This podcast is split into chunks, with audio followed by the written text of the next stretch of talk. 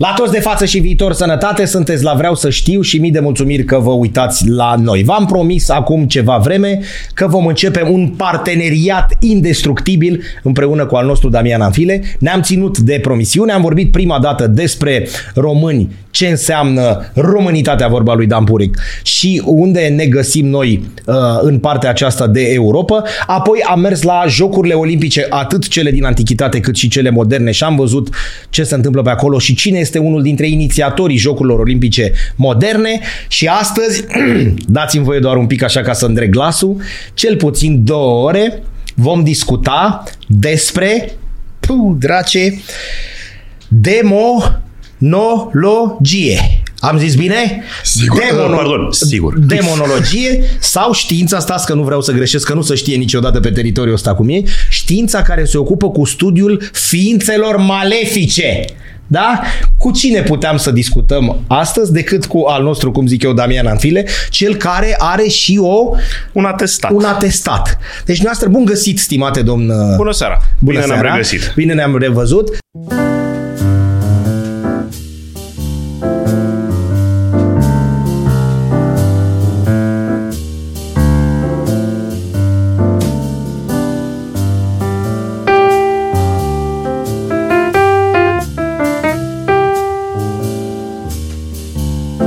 Dumneavoastră aveți un atestat în demonologie? Da. Dar prin atestat nu vreau să se înțeleagă mai pompos titlul decât e de fapt. Înseamnă o lucrare de competențe profesionale, să spunem, la terminarea seminarului teologic. E practic o licență de liceu. Aia vrea să însemne atestat. Adică matale îi studia și partea ailaltă. Da, Cum păi s-ar e spune. bine să știi cu ce operează și tabăra adversă. Chiar dacă în seminar un profesor mi-a spus, păi dacă tu vezi că scrie pe o sticlă o travă, o bei, și am răspuns și eu, nu, părinte profesor, nu beau, dar pe lista de, de ingrediente mă uit ca să știu ce Am și cum înțeles. se găsește pe acolo. Dar prin demonologie, foarte corect spus, nu înseamnă că învățăm să facem vrăji, nu înseamnă că f- facem la propriu pact cu diavolul, ci pur și simplu studiezi care sunt metamorfozele entității malefice desemnată în creștinism cu numele de diavol și care sunt manifestările ei raportate la persoana umană. Perfect. Promit că tac două ore, în sensul că, îna- înainte de a spune, adică spun asta și fix am tăcut. Mulți zic, băi, Damian te-a înfundat, frate, ai văzut că a vorbit două ore, sau Simion când a venit a vorbit două ore. Păi asta este ideea, oameni buni. Omul fiind invitat și pricepându-se la treaba asta, ar fi fost culmea eu cu Simion să vorbesc despre lăutar și despre copzar. Ce să vorbesc? Știi? Bă, ți-a închis gura, e primul care reușește să se îndure după Anfile, este și uh, Simion. Oamenii Eu nu de știam aia că suntem vin- la concurs de închis Da, gura exact. aici. Da, da, da, să vezi comentarii. De aia vin oamenii de cealaltă parte a mesei, sunt specialiști sau se pricep într-un domeniu și atunci e bine când te pricepi. Ok, mai înteții focul, mai arunci un cocean. Dar la bază ar trebui să spui bună ziua, la revedere și două, trei vorbe cât să-l ții pe omul la cald. Atât. Adică, eu Adică personal te rog frumos să nu taci din gură, Am înțeles. tocmai pentru că eu funcționez mult mai bine în raport de Am dialog. înțeles. De Asta unde e- o pornim? Păi- nu, întâi de toate dăm voie să te întreb așa, de ce ai ales te- tema asta? Eu ca teolog de asta am ales-o ca să văd cum gândește tabăra adversă, plus că în media, în momentul de față, este un subiect hiperuzitat și de cele mai multe ori este foarte tras de păr. Și atunci în filme, în cărți, în fel de fel de jocuri, e extrem de folosită toată demonologia, dar sunt folosite de fapt vârfurile, ceea ce a uh, transpirat în mainstream, să zicem așa, în timp ce fundamentele nu prea sunt uh, băgate în seamă și mai am și o completare vis-a-vis de uh, a imaginea de ansamblu, că eu am, am mai văzut comentarii cum că nu acoperim corespunzător subiectul. Emisiunile pe care le facem noi sunt emisiuni de popularizare. Noi prezentăm o imagine Corect. de ansamblu Corect. a subiectului și dăm eventual piste celor care sunt interesați pe care au libertatea să O se carte, ducă. un film, o da, să melodie dezvolte, și că așa de-aia mai departe. cărăm uh, cu rucsacul la fiecare Exact, exact, emisiune. a venit pregătit omul. Dar nu înseamnă că epuizăm subiectul. La demonologie s-au scris zeci, sute de tratate. Și niciodată nu o facem din postura de specialiști, am, am mai spus-o. Adică e un pic mai mult decât chibițul, dar niciodată nu ne vom duce să spunem că sunteți specialiști în domeniul cu tare. Ce Nu, am dacă citit, ce vorbeam am mai... din perspectivă specialist, cu mine te vedea odată. Da, Pe ce îmi doresc eu să-mi iau specializare, adică pe Belu, și de acolo la revedere. Că Corect. Eu ca specialist pe altceva nu mai pot vorbi. Perfect. Bun. Dar de, asta unde, să o- zicem- de unde procedem la drum? Păi, în primul rând, de specificat faptul că demonologie nu se referă exclusiv la creștinism. Aproape toate religiile lumii au o demonologie, atât alea moarte, alea din antichitate, care nu mai au adepți în prezent, cât și cele actuale. Iar demonologia în forma ei extinsă cuprinde superstiții, mituri, adică nici măcar nu trebuie să fie inclus într-un ansamblu religios ca să facă parte din demonologie.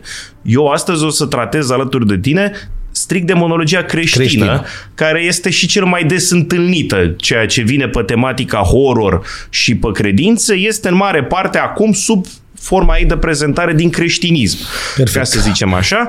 Dar așa câteva cuvinte de început nu strică despre cauză. De unde pleacă toată discuția asta, respectiv de la bine și rău, de la a conștientiza prezența răului, a maleficului în lume, propriu zis. Și ăsta este un dialog pe care l-au inițiat anticii. Cel puțin de atunci avem noi cunoștință că se discută despre treaba asta. Filozofia greacă, fără neapărat să-i dea un chip sau să se trimită la o persoană anume, deși uh, anticii au noțiunea de daimon. Daimon sună periculos de aproape de demon, dar nu-i chiar tot aia. Că în momentul în care Platon spune că Socrate avea daimon, nu se referă că Socrate era posedat. Daimonul este din potrivă o ființă spirituală, un soi de semizeu în varianta mitologiei grecești, uh, care are o factură foarte ambivalentă. Deci poate să fie pozitiv în momentul în care uh, e în corelare cu omul și poate să fie negativ dacă este nebăgat în seamă. În structura mitologică actuală poți să-i dai o oarecare uh, corelație cu spiridușul. Spiridușii la fel, prezenți prin mitologia occidentală, uh, dar și la români, sunt la fel ființe ambivalente. Ei sunt trimiși acum de când cu creștinismul mai mult în domeniul demonicului și al magiei, dar un spiriduș de care ai grijă poate să-ți facă servicii în schimb și în momentul în care începi să-l ignori devine grinch. Da. Fură Crăciunul. Ca să o Corect. dăm... uh, E, e și ca ajutor al lui Moș Crăciun uneori, Da. mai ajută și așa mai departe, dar dacă n-ai grijă, hop, Exact. Poți să te trezești cu uh, gremlins, parcă se Da. numeau uh, ceilalți. Așa. Uh, mai e o treabă despre percepția asupra răului. Că eu, tu, putem să spunem că multe chestii rele, de exemplu, un vulcan e un fenomen natural. Dar dacă eu am fost suficient de inteligent cât să-mi fac casa la baza unui vulcan, pentru mine vulcanul ăla e rău. Și atunci întrebarea e simplă. Rău este rău în sine sau ține și de percepție? Adică sunt anumite manifestări, anumite entități, cum vrei să le spui, care sunt eminamente rele în orice formă de manifestare, iar altele țin de percepție. Celebra expresie românească, un șut în fund e un pas, Pas înainte. înainte. Adică, la un moment dat, ceva ce apare sub forma răului se dovedește, în fapt, a avea urmări pozitive și tot de aici pleacă și o chestiune intens dezbătută până astăzi, cu care eu, din păcate, mă lovesc destul de des la, Be- la Belu, până la urmă, care e originea răului? De la filozofia greacă încoace, ștergând prin creștinism, răul nu este văzut ca o prezență egală cu binele. Există religii în lume, nu am eu căderea să fac afirmații clare, dar, de exemplu, o erezie creștină, maniheismul, de la care au apărut catarii, bogomilii cu tare, consideră de fapt că în lume este o bătălie între două forțe relativ egale, ale binelui și ale răului și în funcție de opțiunea fiecărei ființe vii, uh, în ce parte o să încline victoria. În cele din urmă, uh, e vechiul uh, ideal din zoroastrianism, așa a grăit Zaratustra, ce a Da. scris Nietzsche, între Ariman și Angromainius, între divinitatea bună și divinitatea Da, da. negativă. corect. În viziunea creștină, care are de-a face cu uh, filozofia greacă, rău e privit ca o non-existență. Deci, deodată, odată nu este creat din veșnicie, cum este binele în creștinism, Dumnezeu cel tot bun, există din veșnicie. Nu există un moment în care el n-a fost. Da, și asta dă automat în creștinism supremația binelui. În viziunea creștină, lupta între bine și rău se dă în forul nostru interior și ține doar de liberul arbitru, de ceea ce alege fiecare să facă în planul mare, în planul lumii, nu a fost vorba vreodată de o bătălie, binele este învingător din start, dinainte să fie rău. Rău apare în creștinism din cauza unei opțiuni greșite a unor ființe spirituale, denumite ulterior diavoli, care aleg din purul păcat al mândriei să se răscoale împotriva lui Dumnezeu încercând să ia locul. Creatura încearcă să ia locul creatorului. E un nonsens din punct de vedere logic, pentru că nu are disponibilitățile și dacă uh, paradoxal ar fi învins creatorul, nu ar fi putut ține locul. Da? Pentru că nu avea puterea creatorului și atunci căderea creaturii ăstea este o cădere totală pentru că e un păcat al mândriei, dar există un catch la ființele spirituale și putem să arătăm asta mai limpede la imaginea 3.1. Uh, este o ilustrație a lucrării Paradise Lost a lui John Milton, pentru că demonologia, asta e partea mai atrăgătoare, nu include numai scrieri de teologie, scriptura, etc. Ea prezintă și lucrări de literatură. E vorba de toate manifestările, inclusiv cum au înțeles literații. Și la John Milton, în, în uh, poet englez din perioada uh, modernă, uh, lucrarea Paradise Lost, mi se pare cărțile 90, arată această cădere a lui Lucifer. Îl avem aici. Lucifer are un nume mai mult decât paradox paradoxal pentru că e un combinație între latină și greacă, înseamnă purtător de lumină. Deoarece în Sfânta Scriptură există un verset în cartea lui Isaia în care spune cum ai căzut tu, Lucefer al dimineții. Lucifer era considerat cel mai mare dintre toți îngerii, dintre ființele spirituale, a căror creație este sugerată în, ca, în cartea facerii la capitolul 1, când se spune că a despărțit Dumnezeu uh, cerul de pământ cerul care e menționat acolo în textul ebraic inițial nu se referă la bolta cerească pe care o vedem toți. Cerul desemnează universul spiritual, ființele nevăzute, cel care, cele care nu au corpuri materiale. Și între ființele astea sunt 10 cete de îngeri, una dintre ele, cea condusă de Lucifer, cea mai mare, cel mai mare dintre toți îngerii, se răscoală împotriva lui Dumnezeu, iar păcatul ăsta al mândriei, pentru că sunt ființe necorporale, nu are scuză în cazul lor.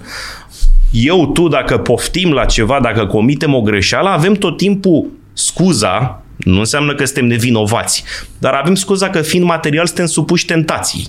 Adică nouă ni se permite o variație pe temă, bineînțeles, cu rugămintea să facem și o revenire la un moment dat, la linia de plutire, dar avem voie cel puțin la o oarecare îngăduință, pe când la îngeri nesupuși tentației, fiind ființe pur spirituale, scuza asta nu există și automat și căderea este una totală. Adică din cea mai înaltă creatură ajunge cea mai de jos creatură, dar este prin uh, opțiune personală. Deci Dumnezeu respectă liberul arbitru și în cazul îngerilor și din punct de vedere creștin, ăsta este T0 pentru apariția demonilor libera opțiune a ființelor spirituale de a se pune în opoziție cu Dumnezeu.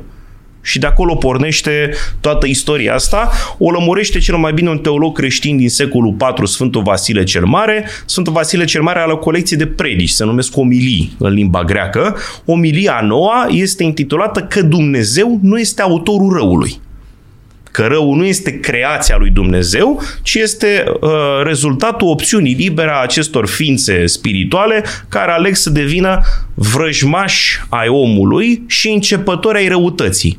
Astea sunt două apelative. Deci începători ai răutății vedem, de exemplu, la imaginea 1, am ales o litografie din perioada uh, renascentistă.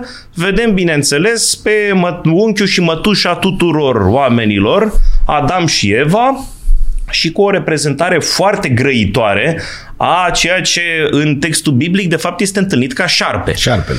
Da, șarpele office în limba greacă, de fapt este ori o unealtă, ori direct o personificare, o materializare a diavolului. Ca mențiune, pentru că diavolul, ca și îngerii, uh, sunt ființe spirituale, ele dacă uh, pot să capete contur de să fie vizibile pentru ochii materiali, neavând un corp dinainte dat, sunt, termenul sună pompos, metamorfi. Adică pot să, Poți ia, să ia orice, orice formă, formă își aleg și de regulă uh, ispititorul, că ăsta este un alt atribut al diavolului, caută să ia o formă cât mai plăcută pentru ochiul uman. Acum, greu de înțeles cum Dumnezeu șarpele este o formă plăcută, valeu, uh, așa, dar este folosit uh, ca având legătură cu telurii, cu faptul că se târăște pe pământ, își face uh, vizuina în pământ și este în general perceput și comportamentul lui natural. El la, la vânătoare se bazează în mare parte pe viclenie. Există o anumită specie de șerpi care pur și simplu se lasă mușcați de pradă, că prada crezându-i morți și doar când prada este în cel mai expus atacă. Deci probabil că asta a determinat uh, comparația cu șarpele. Este una dintre multele păreri. Aici nu există verdicte absolute. Dar diavolul în chip de șarpe sau șarpele ca unealta a diavolului îi îndeamnă pe Adam și Eva să guste din uh, pomul cunoștinței binelui și răului, de fapt să violeze singura poruncă pe care le dă Dumnezeu când îi pune în paradis. Dumnezeu așează pe om în paradis, omul este nemuritor, toată natura este binevoitoare, omul în paradis n-are nevoie să muncească, n-are nevoie să se uh, obosească, să-și câștige traiul, pentru că îi sunt toate la îndemână. Numai că omul, potrivit viziunii divine, are nevoie să-și exerseze o perioadă voința, Ca asta, de fapt, portretizează pomul cunoștinței binelui și răului, discernământul. Discernământ care, din păcate, nu vine ca setare de bază din punct de vedere al dezvoltării umane, discernământul se dobândește. Tu poți să fii un om cu calități exemplare, dacă nu ți-ai exersat voința să discerni binele de rău, poți să devii un geniu malefic cu timpul. Ei bine, asta era ceea ce trebuiau să facă oamenii și diavolul vine în altă ipostază acum ca trișor. Asta e regula? No. Hai să o luăm pe lângă. Degeaba ți-a zis Dumnezeu că vrea să te lase să exersezi. Uite, gustă din asta și o să fii direct ca el. El de fapt ce face? Cu, păi cum mi-am luat-o eu în freză? Că, bineînțeles, căderea diavolului e înainte de căderea Clar. omului. Cum mi-am luat-o eu în freză? Păi m-am simțit mai șmecher decât Dumnezeu. Ia tu nu vrei și, să fii la fel? Ia face și voi la fel, că voi păreți cam blegi. O idee. Și se produce scena aia clasică de la care se presupune că eu și tu avem ăsta în gât, că Corect. Adam se spune că și-ar fi ținut uh, în bucătura. Uh, tot Adam, dacă este în varianta moldovenească, e Doamne, femeia e divină. Mulțumesc, Adame. Nu, Doamne, ea e divină, divină că da. ea m-a pus să mușc. Și urmează și căderea omului în păcat. Acum revenind la ce am spus un pic mai devreme. Diavolul fiind ființă spirituală, căderea lui este totală și aparent irreversibilă. Deși și acolo au existat idei, dar asta le comentăm mai spre sfârșit. În schimb, omul, pentru că a fost supus tentației, pentru că cumva era mai susceptibil să cadă, căderea lui nu este definitivă. Efectele căderii din punct de vedere teologic comparația între omul în starea paradisiacă și omul după cădere, omul devine muritor, sunt toate trecute acolo, sub formă de urări din partea lui Dumnezeu. Femeia să-și nască copii în chinuri, bărbatul să-și câștige hrana în sudoarea frunții, natura să devină mai dușmănoasă față de uh, om și uh, cumva o degradare totală. Omul este văzut ca fiind trihotomic în filozofia greacă, adică suntem compuși din trup, uh, rațiune slash voință și sentiment, afectul. Toate astea să pervertesc. Trupul devine degradabil, de acolo boli, îmbătrânire, în plan uh, cognitiv, de-aia uităm, că în mod normal în ființele spirituale pure nu uită. Așa, voința cu atât mai greu să exercită spre bine, de-aia spune scriptura de calea cea strâmtă, către alegerea cea bună, iar afectul poate fi pervertit. În mod normal, afectul în starea lui primară, naturală, este înclinat numai spre bine. Ne fac plăcere lucrurile care într-adevăr ne folosesc și care nu dăunează altora. Pe măsură ce se pervertesc plăcerile, ajungi pe la marchizul de sad, dacă vrei să o iei în direcția asta. Da? E, toată degradarea asta, în schimb, este reversibilă. Doar că este reversibilă potrivit teologiei creștine prin intervenția lui Dumnezeu. Deci Dumnezeu, fără să fie avut vreo obligație sau să fie avut El de câștigat ceva din toată afacerea asta, coboară în timp prin persoana lui Isus Hristos și prin uh, jerfa de pe cruce, practic sparge Matrix-ul. Că despre asta e vorba. Singurul care n-avea păcatul moștenit se supune la soarta păcatului ca în felul ăsta să ridice înapoi întreaga omenire. Dar asta deja ține de partea de teologie, noi rămânem pe demonologie. Demonologie. E, uh, am intrat în contextul Vechiului Testament, pentru că imaginea asta a satanei se conturează în timp. Putem să trecem la imaginea 2, probabil cartea din Vechiul Testament, care este cea mai grăitoare pentru uh, persoana diavolului, să spunem. De data asta este o pictură de factură renascentistă. Ea ne prezintă personajul biblic Iov, care dă numele unei cărți biblice. Acum, în primul rând, ca să lămurim termenii, diavolul este cunoscut sub numeroase apelative, dar probabil cele mai des întâlnite sunt satana și diavol. Astea sunt nume Corect. comune, că Lucifer și altele sunt nume proprii. Satana vine din ebraică STN în limba ebraică, că ea nu foloseau vocale, înseamnă contrar, opus, adversar. La asta se referă, în timp ce diavolos este din limba greacă și înseamnă acuzator cel care acuză. Și o să vedem exact la Iov uh, care sunt rolurile astea, dar până atunci, legat de căderea diavolului și a omului, am luat un uh, citat dintr-una dintre cele mai bune cărți din punctul meu de vedere de demonologie, n-am adus-o în format fizic, este cartea lui Giovanni Papini, Diavolul, și care vorbește de căderea diavolului și a omului, dar din perspectiva lui Dumnezeu. Aceasta este dubla rădăcina a suferinței lui Dumnezeu și ea este infinită. Cerurile arată slava sa, însă universul spiritual arată nenorocirea sa. El este întocmai ca un constructor care vede minunatele și iubitele sale creații neterminate sau deteriorate.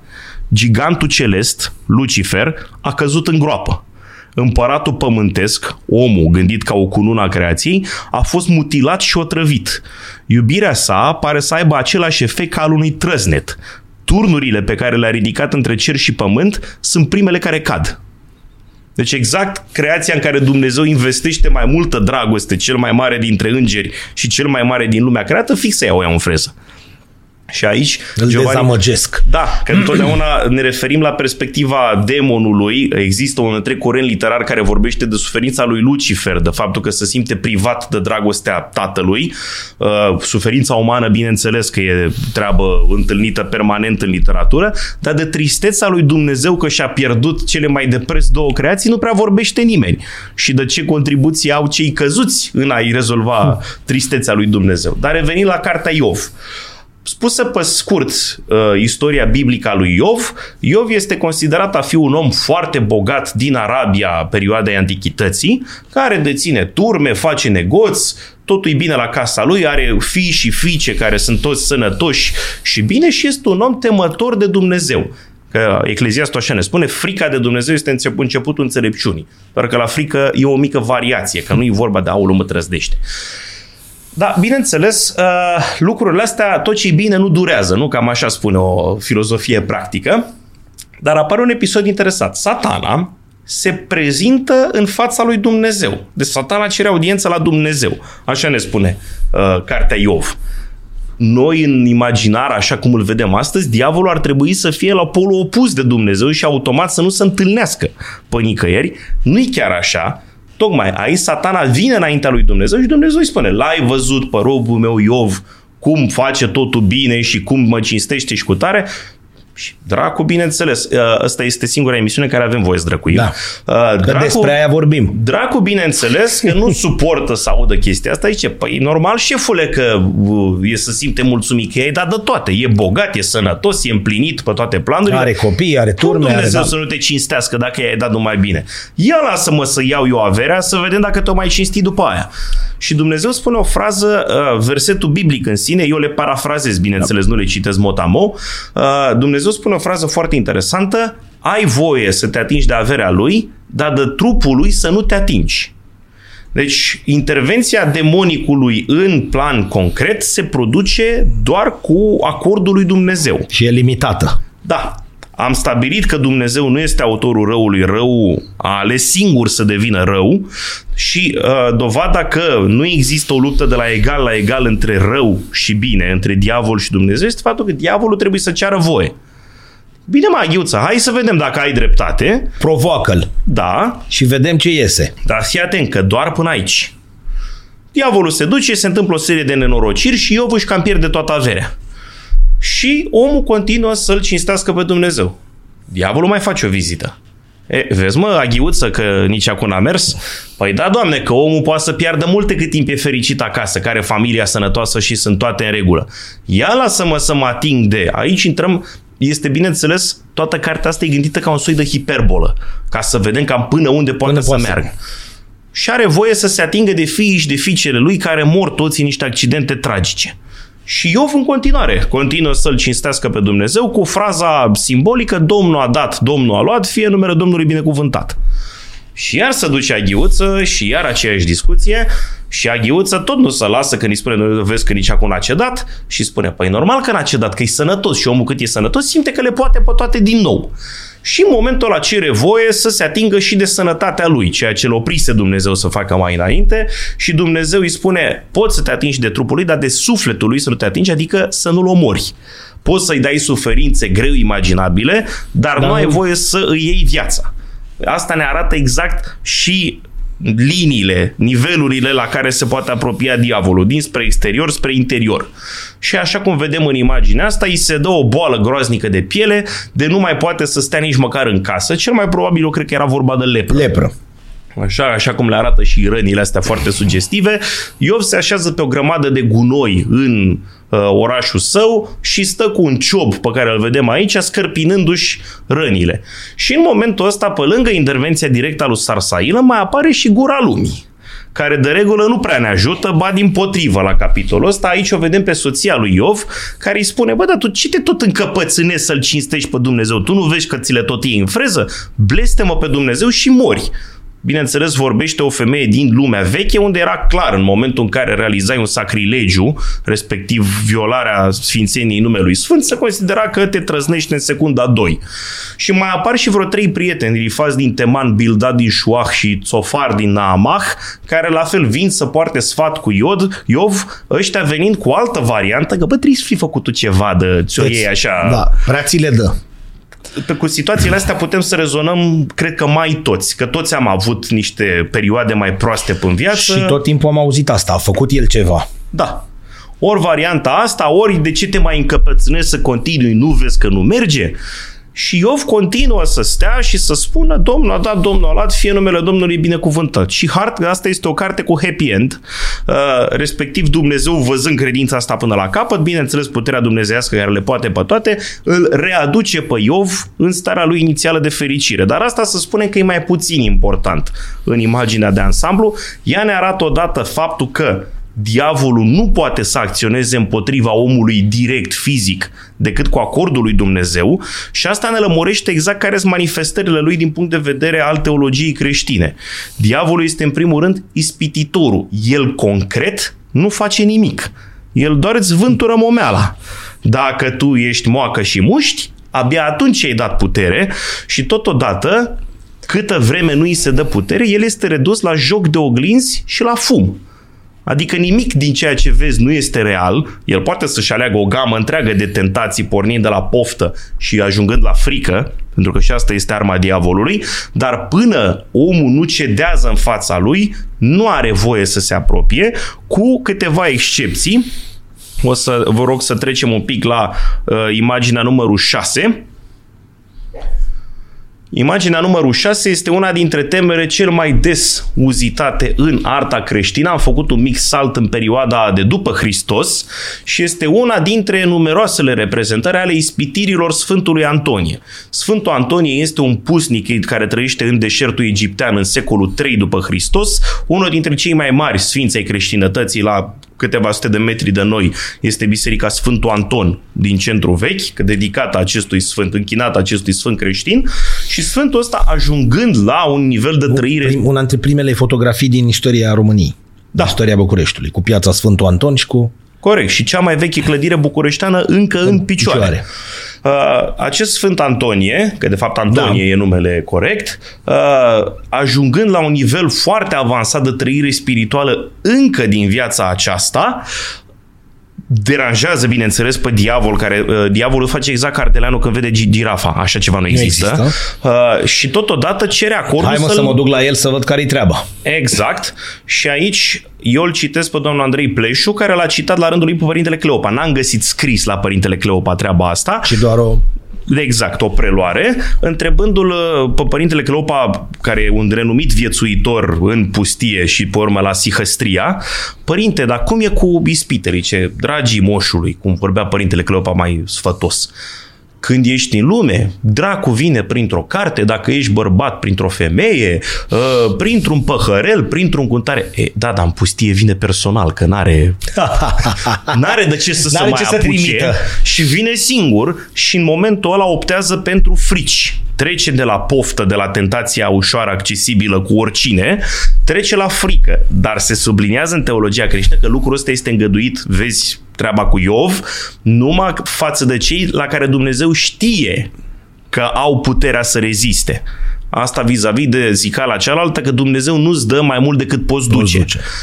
Ceea ce de multe ori pare nedrept, să spunem cel puțin. Eu, din păcate, la Belu nu vreau să dau da. exemple concrete, dar am auzit de nu mai știu eu de câte ori întrebarea, părinte, dar de ce a permis Dumnezeu lucrul ăsta? Foarte greu de spus dacă a permis-o Dumnezeu. Teologia încearcă să-ți dea o justificare și pentru asta. Deși anumite chestii, de exemplu, ca condusă la beat la 200 la oră, n-a permis Dumnezeu. Aia a fost opțiunea lui personală la un moment dat faptul că uh, băgăm atâtea, atâția conservanți în mâncare, uh, nu mai, ca, cancerul ăla nu mai e trimis de Dumnezeu ca molimă, are o Păi cauză... și Dumnezeu când vine diavolul nu trebuie să-i dea ochiul pentru treaba asta, ca ăla să conducă cu 200 la oră? Nu chiar. Dumnezeu îi dă voie diavolului să ispitească. Dacă omul dă curs ispitelor ăstora teologic vorbind, se lasă singur în plasa diavolului, dar nu înseamnă că nu primește avertizmente pe parcurs. Pentru că nu prea sunt liniștiți nici oamenii care fac fapte rele, fie că e o vorba de o abatere singulară, fie că e vorba de o decădere treptat spre rău, conștiința aia ceva, e o voce în spate care ciripește că ce faci tu Nu e nu bine. e în regulă, că nu prea s-au întâlnit uh, genii din astea malefice, dacă nu sunt de tot plecate de acasă, care să doarmă liniștite. Majoritatea tot au frământări în- mai ales în cazurile de greșeală individuală, de foarte multe ori se produce o întoarcere la 180 de grade da. în urma greșelii respective sau e cazul de aia care ating fundul sacului. Când le bei, tăticule, până te-ai dat cu capul de zid și deodată ai o întoarcere dintre aia, dar nu e obligatoriu. Aici ține de alegerea personală la care se spune că Dumnezeu, în momentul în care ai manifestat dorința de îndreptare, Dumnezeu pune restul de la el. Și aici uh, e unul din citatele mele preferate în domeniul ăsta, îl dă Nicolae Steinhardt de data asta în jurnalul Fericirii. Nicolae Steinhardt, evreu de origine, călugărit, trecut la ortodoxie și foarte bine familiarizat cu filozofia, face la un moment dat o imagine foarte plastică și spune așa, Dumnezeu e mare boier, pe când dracu e cămătar. Dumnezeu îți iartă și ce n-ar fi trebuit să-ți ierte din greșeli, pe când dracu și din atâtica face atât. Și abia așteaptă să te prindă. Numai că ăla care taie chitanța la final e Dumnezeu, nu dracu. Și dacă Dumnezeu zice că îi să iartă datoria, dracu nu mai are ce să facă. Astea sunt, uite, am omis să aduc o imagine dintre asta, dar oricum treaba e foarte stufoasă. Dar dacă mergem în vizită pe la mănăstire din nordul Moldovei, dar nu numai, poți să găsești de multe ori de regulă în pridvor până intri în biserică propriu-zis. Sunt scenele astea destul de ample cu bă, râul iadului se cheamă sau cu gura iadului, unde vezi înșirate toate categoriile de păcătoși care sunt aruncate în focul cel veșnic, să spunem. Respectiv și cu scara raiului. Opusul da. cu urcarea spre rai văzut așa, omenește, că toate chestiile alea La sunt Sucevița e. la Sucevița, la La Moldovița, Sucevița e găsești, chiar afară pe... la scara raiului, de exemplu, arăt, sunt, e arătată uh, imaginea vămilor văzduhului, că dracii stau înșirați pe parcurs și fiecare drac acuză, sunt ca niște procurori. Și spun, a făcut cu tare. O fi făcut el la un moment dat cu tare, dar s-a căit pentru asta, a făcut ceva îndărăt să uh, compenseze. Sunt tot felul de imagini dintre astea și tot merge până când, sugestiv, ultima treaptă a scării raiului este trufia. În momentul când chiar ai fost un om drept, să spunem, din punct de vedere al teologiei creștine, și ajungi pe ultima treaptă să spui, dar ce drept sunt eu, dar ce umil sunt eu. Buf! Te-ai dus iar. Da, aia este uh, Nikos Kazantzakis, la care a scris Alexis Zorba, mai are o scriere mai puțin cunoscută, Ultima ispită. deci e un, și care are de-a face și cu treaba asta, cu, în momentul în care ai trecut uh, încercările exact ca la care se bucură cu 5 metri înainte de linia de finish la maraton și se împiedică. Și sau vine unul mai, știi? El exact. cu mâna sus așa și vine unul mai puternic. Bun, ne fiind gândită treaba asta ca un maraton, că Dumnezeu vrea să ajungi indiferent cum și dacă mergi împleticit, pe el îl interesează să treci. Da nu cât de repede ajungi. Foarte multe idei din chestia asta, îți uh, ofer un prim exemplu, am, le-am scos din cel mai bun tratat de demonologie aplicată. Și cum se cheamă, care? C.S. Lewis, unul dintre cei mai mari apologiști creștini din secolul 20, sfaturile unui diavol bătrân către unul mai tânăr. C.S. Lewis este din cercul ăla uh, de la Cambridge, cercul lui Tolkien. Deci băieții ăștia stăteau seara la pub, Tolkien compunea stăpânul inelelor, care a adus miliarde, cred că, de dolari, în timp ce C.S. Lewis încerca să gândească creștinismul pentru secolul 20 și a oferit și tratatul ăsta ce înseamnă demonologie aplicată, nu-ți mai intră în detaliu cum s-a dezvoltat imaginea, ci spune, bă, dacă tu crezi, uite-l cum lucrează. Adică aici sunt de fapt imaginată ucenicia unui ispititor junior pe numele lui Amărel, Uh, și scrisorile pe care le schimbă cu unchisul ispititor senior Sfredelin. Și Sfredelin aflat în iad îl consiliază pe Amorel, Amorel, care a luat un prim om spre ispitire, cum să procedeze în fiecare etapă a vieții omului, cum să contracarezi, de exemplu, o convertire sinceră la o credință sau la un anumit stil de viață, cum să profiți de perioadele de depresie ale omului. Aici am găsit pentru prima oară, poate o mai fi și prin alte cărți. Uh, diavolul se folosește de orice slăbire slăbiciune dintre asta și una dintre ele, C.S. Lewis îi spune scara oscilației cumva invariabil de persoana noastră, fiecare ființă umană traversează așa ca o spirală în viață, îți merge mai bine, îți merge mai prost. Cumva și ca stare interioară. Uneori te simți mai inspirat. Sunt zile bune, zile rele și zile guță. Uh, și punguță. Exact. și în funcție de asta, dacă nu știi, n-ai discernământ vis-a-vis de a-ți conștientiza că este pur și simplu o perioadă mai seacă, că nici măcar nu trebuie să fie proastă, în adevăratul sens al cuvântului, atunci dracu imediat poate să bage uh, gheruța în gard și să te facă din spirala asta, de fapt, să o iei drept în jos cum și viceversa, pe un trend ascendent, să zici, gata, al meu este universul, nimic nu mi este opus și uh, în felul ăsta să te duci, de fapt, în localitatea aia din Croația cu satelitul. Uh, Adică ambele variante, de fapt, excesurile de ambele părți ori excesul de deznădejde, de disperare, ori excesul de optimism și de grandomanie. Grandomania în sine, de fapt, da. fiind un exces. Astea sunt uh, unele dintre armele cele mai la îndemână. Acum am făcut un mic excurs așa la demonologia aplicată. Uh, vreau să mai arătăm imaginea 3, nu punct 1, ci doar 3 care îl arată în viziunea unui artist german, domnul Stuck, din, de la sfârșitul secolului XIX. Mie mi se pare cel mai grăi, cea mai grăitoare imagine, cea mai grăitoare descriere a lui Lucifer, care își păstrează din frumusețea angelică pe care i-a dat-o Dumnezeu la creație, uh, dar ochii ăia, în schimb, grăiesc cu totul și cu totul altceva. Aici e o teză subliniată de un filozof francez de data asta, ți încredințez a doua da. operă, Denis de Rougemont se numește și opera lui principală în domeniul ăsta este Partea Diavolului. Uh, el vorbește despre chestia asta că stilizarea diavolului, mai ales în perioada medievală, luându-se elemente de la faunii greco-roman, de la fel de fel de divinități păgâne, dar a apărut chestia aia roșie cu copite, cu cornițe, care poate fi considerată la un dat o caricaturizare de fapt a diavolului, a fost folosită de el în secolele modernismului, de la iluminism încoace, ca să se camufleze. Imaginea fiind atât de caragioasă încât poate fi folosită de argument clar, dar fals, că diavolul nu există. Asta o spune Montaigne. Cea mai bună șmecherie a diavolului este să te convingă că el nu există. E exact ca și cum aș spune eu sau tu acum, nu cred în cancer. Nu știu dacă a înțeles toată lumea, dar asta nu mă face imun la. Uh, Cam așa mergem și în uh, capitolul ăsta. Caricaturizarea diavolului duce la o facilitare a, negării, a negării existenței sale. Pe când artistul ăsta tocmai că arată o ființă care chiar poate fi seducătoare sub aspectul ăsta. Adică dacă o lasă mai moale un pic cu ochișorii, poți la un moment dat să-l iei de ceva bun, să spunem. Cam asta e de fapt uh, nu ambivalența, capacitatea de transformare a diavolului în funcție de ce miroase el, că ar fi mai util pentru a-l prinde pom în plasă și uh, ca să vedem că mândria nu l-a părăsit vreodată, băiatul a jucat sus de tot în istorie. La imaginea 4 vedem un mozaic din Catedrala San Marco din Veneția, s-a dus direct pe Fiul lui Dumnezeu. A zis, păi ce, numai cu plevușcă? Nu mai joc Hai la, că dăm la cap. Mai joc la pitici. Și ni se spune în uh, Evangheliile după Matei, Marcu și Luca. Episodul este reluat de fiecare dintre cei primii trei evangeliști.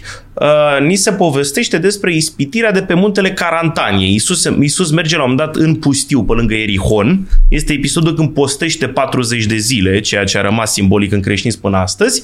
Și exact ce a spus părintele Cleopat, dracu neavând alt instrument, să duce personal. Bine personal. Uh, și aici ni se, ni se arată cele trei ispitiri pe care le, le adresează diavolul lui Isus. O luăm de la stânga la dreapta. În prima îl vedem că are un coș cu ceva. Alea sunt pietre, pentru că Isus suferea ca orice om de foame după ce nu mâncase un număr de zile. Și diavolul îi spune, dacă tu ești Fiul lui Dumnezeu, zi pietrelor ăstora să prefacă în pâine. pâine. Iisus îi spune că nu numai cu pâine va trăi omul, ci și cu cuvântul din, de lui Dumnezeu. Asta este uh, ipostaza diavolului ca ispititor al plăcerii, burtica. Sub toate formele ei, tot ceea ce ține de fapt de plăcerile trupului. Mâncărică, băuturică, alte distracții, turpitudine sexuală, orice. Ele în sine ne fiind rele, ci numai a înțelege că ele sunt suprema rațiunea existenței le face să fie rele. Ipostaza 2, îl vedem că Isus este cocoțat de data asta pe o construcție, ăla fiind latura templului din Ierusalim. Suntem în perioada când în Ierusalim încă se găsește templul lui Irod, cea mai mare construcție din Palestina vremii acelea și cea mai înaltă totodată. Diavolul răpește pe Isus în văzduh, de unde iară se vede că are putere dacă îi se îngăduie. Irod e același cu cel care a dat ordin cu uciderea pruncilor? Da, dar Irod e mort deja în da, momentul ăsta. Da. Însă Irod, pe lângă episoadele astea mai puțin uh, a făcut și... Cele mai puțin uh, onorabile. Da e unul dintre cei mai mari constructori din zona Palestinei. El face cea mai grandioasă formă a templului, el a distrus de romani ulterior. Diavolul urcă pe Isus pe latura templului, deci în cel mai înalt punct din Ierusalim și îi spune, dacă ești Fiul lui Dumnezeu, vocea aia pe care o mai auzi și poate și tu, eu știu că se mai manifestă. Când te uiți așa în jos la o propastie și una mică în spate care spune, sări. Sări, aruncă-te. Așa și spune că este scris că va porunci îngerilor să-i să te prindă ca să nu vatem de piatră piciorul tău. Deci este ispitirea, arată cât ești de șmecher. Hai, că ești Fiul lui Dumnezeu. S-a vorbit atât, s-a spus, da, ce o să ți se întâmple? Să și iară Iisus se opune și îi spune că să nu ispitești pe Domnul Dumnezeu tău. Aici, de fapt, îți dă definiția cum să porți dialogul lui Dumnezeu. Cere ceea ce ai nevoie și totodată ți-a, te-a cam lămurit și cum răspunde Dumnezeu la rugăciuni. Că a existat tot timpul gluma aia că, bă, cred că Dumnezeu are mailbox-ul plin și răspunde și el aleatoriu, click, click, click la câteva din ele. De fapt, este vorba de a cer ceva ce ți este într-adevăr folositor sau vrei să-ți hrănești ego, diverse chestii, vrei să te vezi tu mai sus decât ceilalți. Bun, existând și uh, chestia aia cu jucatul la loto unul mergea zilnic la biserică și se ruga, da, Doamne, dă câștig la loc. Da, și într-o zi răspunde vocea de sus, dă-mi o șansă, ia și tu un bilet. Da, da, un bilet ai luat? Adică și asta e da, valabil. Știam cu Ițic la zidul plângerii, știi? Da, eu am zis că să nu da. ne ia CNCD-ul. Corect. Așa că Era am rămas... un om care... Exact. Am, am învățat și eu din experiență. După ce da. cred că l-am făcut pe domnul Isarcu să strângă puternic din uh, o parte a corpului când am dat-o de asta cu Ițic, am zis că de da. acum încolo mai bine fără. Uh, și în sfârșit, a treia, ultima ispită, îl ridică tot așa pe munte și arată, uite, toate împărățiile lumii, toată lumea asta ți-o dau ție.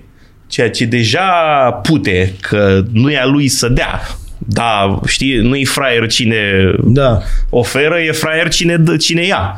Așa a reușit, era o expresie în vechiul București, că să cumperi turdul colței, pentru că un băiat de scurcăreț bucureștean... S-a gândit să a reu- Nu, a reușit să-l fraierească, mi se pare că era un britanic și pe care ăsta l-a fraierit că e a lui turnul colței și a făcut acte de vânzare-cumpărare și o dat banii.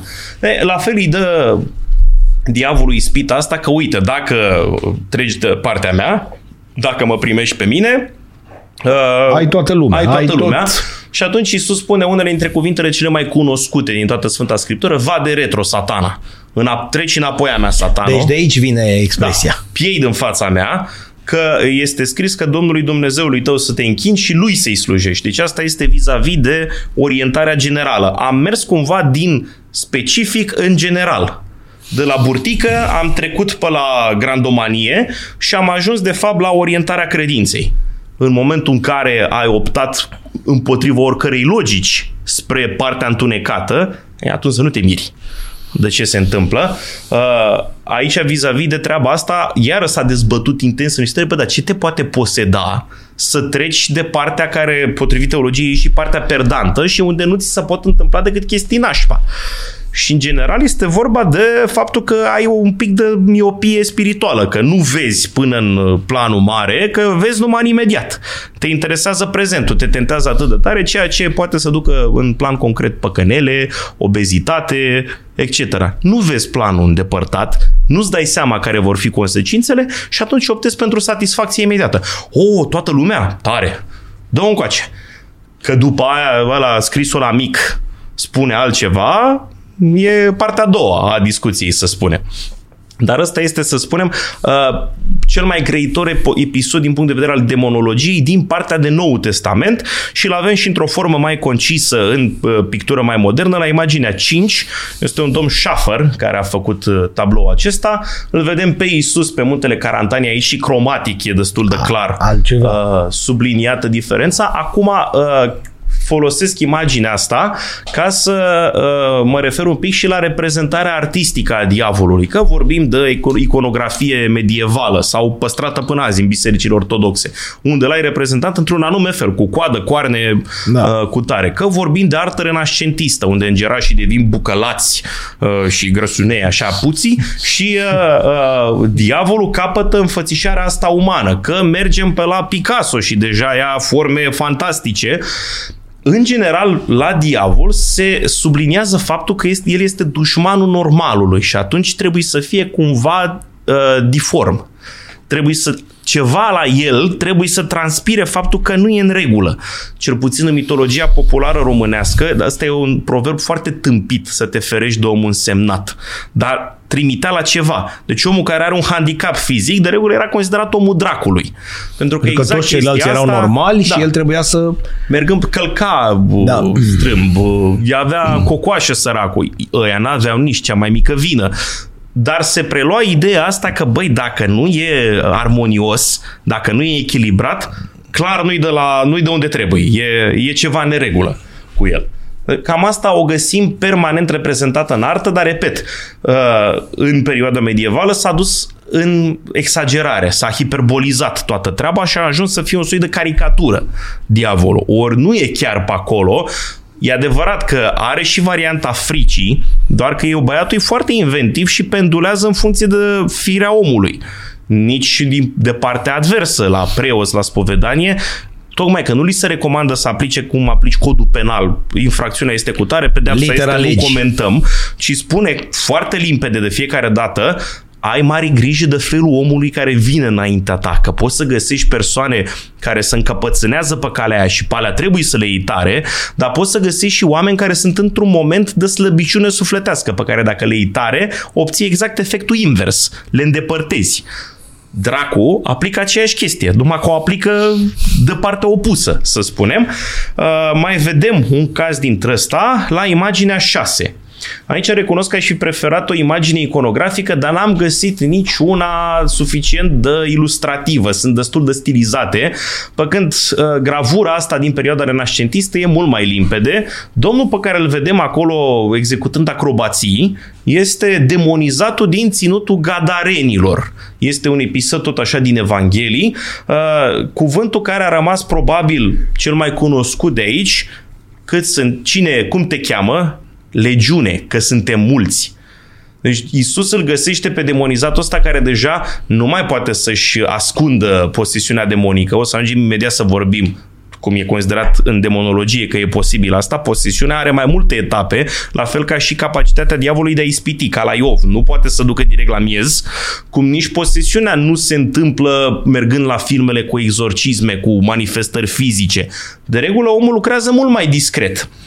Uh, dar în cazul ăsta, posesiunea este totală, omul ăla practic e ca un soi de vârcolac permanent. Deci nu mai poate să-și ascundă cu nimic uh, Posedarea are forță supranaturală, ceea ce este considerat în general un element de posedare, ajungem și acolo, uh, trăiește în peșteri și îi sperie pe toți. Și Isus se apropie de el, are dialogul de fapt nu cu omul, ci cu demonii din el. Din el. Îi se răspunde că demonii sunt legiune. O legiune romană avea la vremea aia vreo 5.000 de soldați. Deci erau vreo 5.000 de demoni înghesuiți într-un spațiu foarte strâmt, să zicem așa, și Isus uh, îi sperie pe demoni, asta se observă clar, deci demonii se sperie.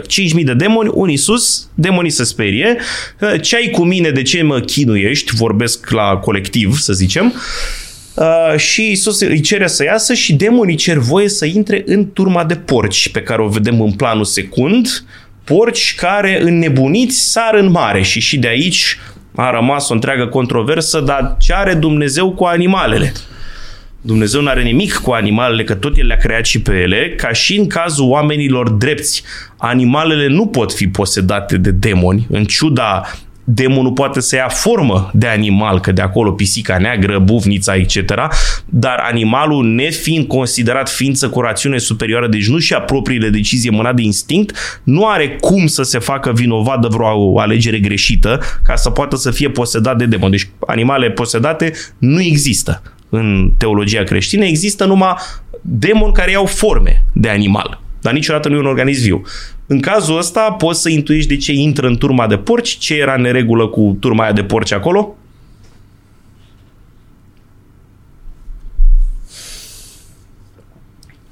Turmă de porci? În ce zonă suntem? Corect. N-avea ce căuta. Pentru că în- nu consumăm carne de... Carne de Porc. porc. Băieții erau evrei. Deci erau supuși interdicției bă, De a legii consuma, vechi, care de a e valabilă consuma. la evrei până astăzi, de a consuma Da. animale cu copita despicată, între care și regele animalelor de la noi, porcul. Porcul. Și drept urmare, pentru ce creșteau aia? Că nu consumau ei, făceau negoți. Făceau negoți cu animale necurate. Deci, de fapt, ne socoteau o poruncă de-a lui Dumnezeu. Dumnezeu face și un bine și îndreaptă și o greșeală. În același timp. Da. Deci, nicăieri, dacă vrei să-L vezi pe Dumnezeu ca fiind bun, cea mai scurtă lecție pe care am primit-o eu despre cum să-L definești pe Dumnezeu, că bun, Dumnezeu e infinit, eu cu o rațiune finită nu-L pot defini.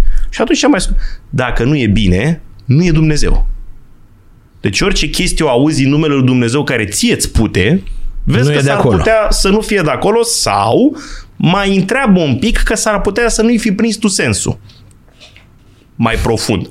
Și aici nu e nici de cum vorba de o scenă de cruzime față de animale, oricum multe episoade din Biblie nu-i musai să fie luate ad literam. Adică nu-i musai vorba de așa ceva, nu poți să spui nici da, nici ba. Dar nu sensul prim că a omorât niște porcușori nevinovat trebuie să fie luat acolo, ci uh, faptul că se îndreaptă două greșeli într-una cumva. Este eliberat și omul de posesiunea demonică și totodată li se și arată ăstora că ori cu Dumnezeu, ori cu punga. Că cu amândouă nu merge de la un punct încolo, cel puțin.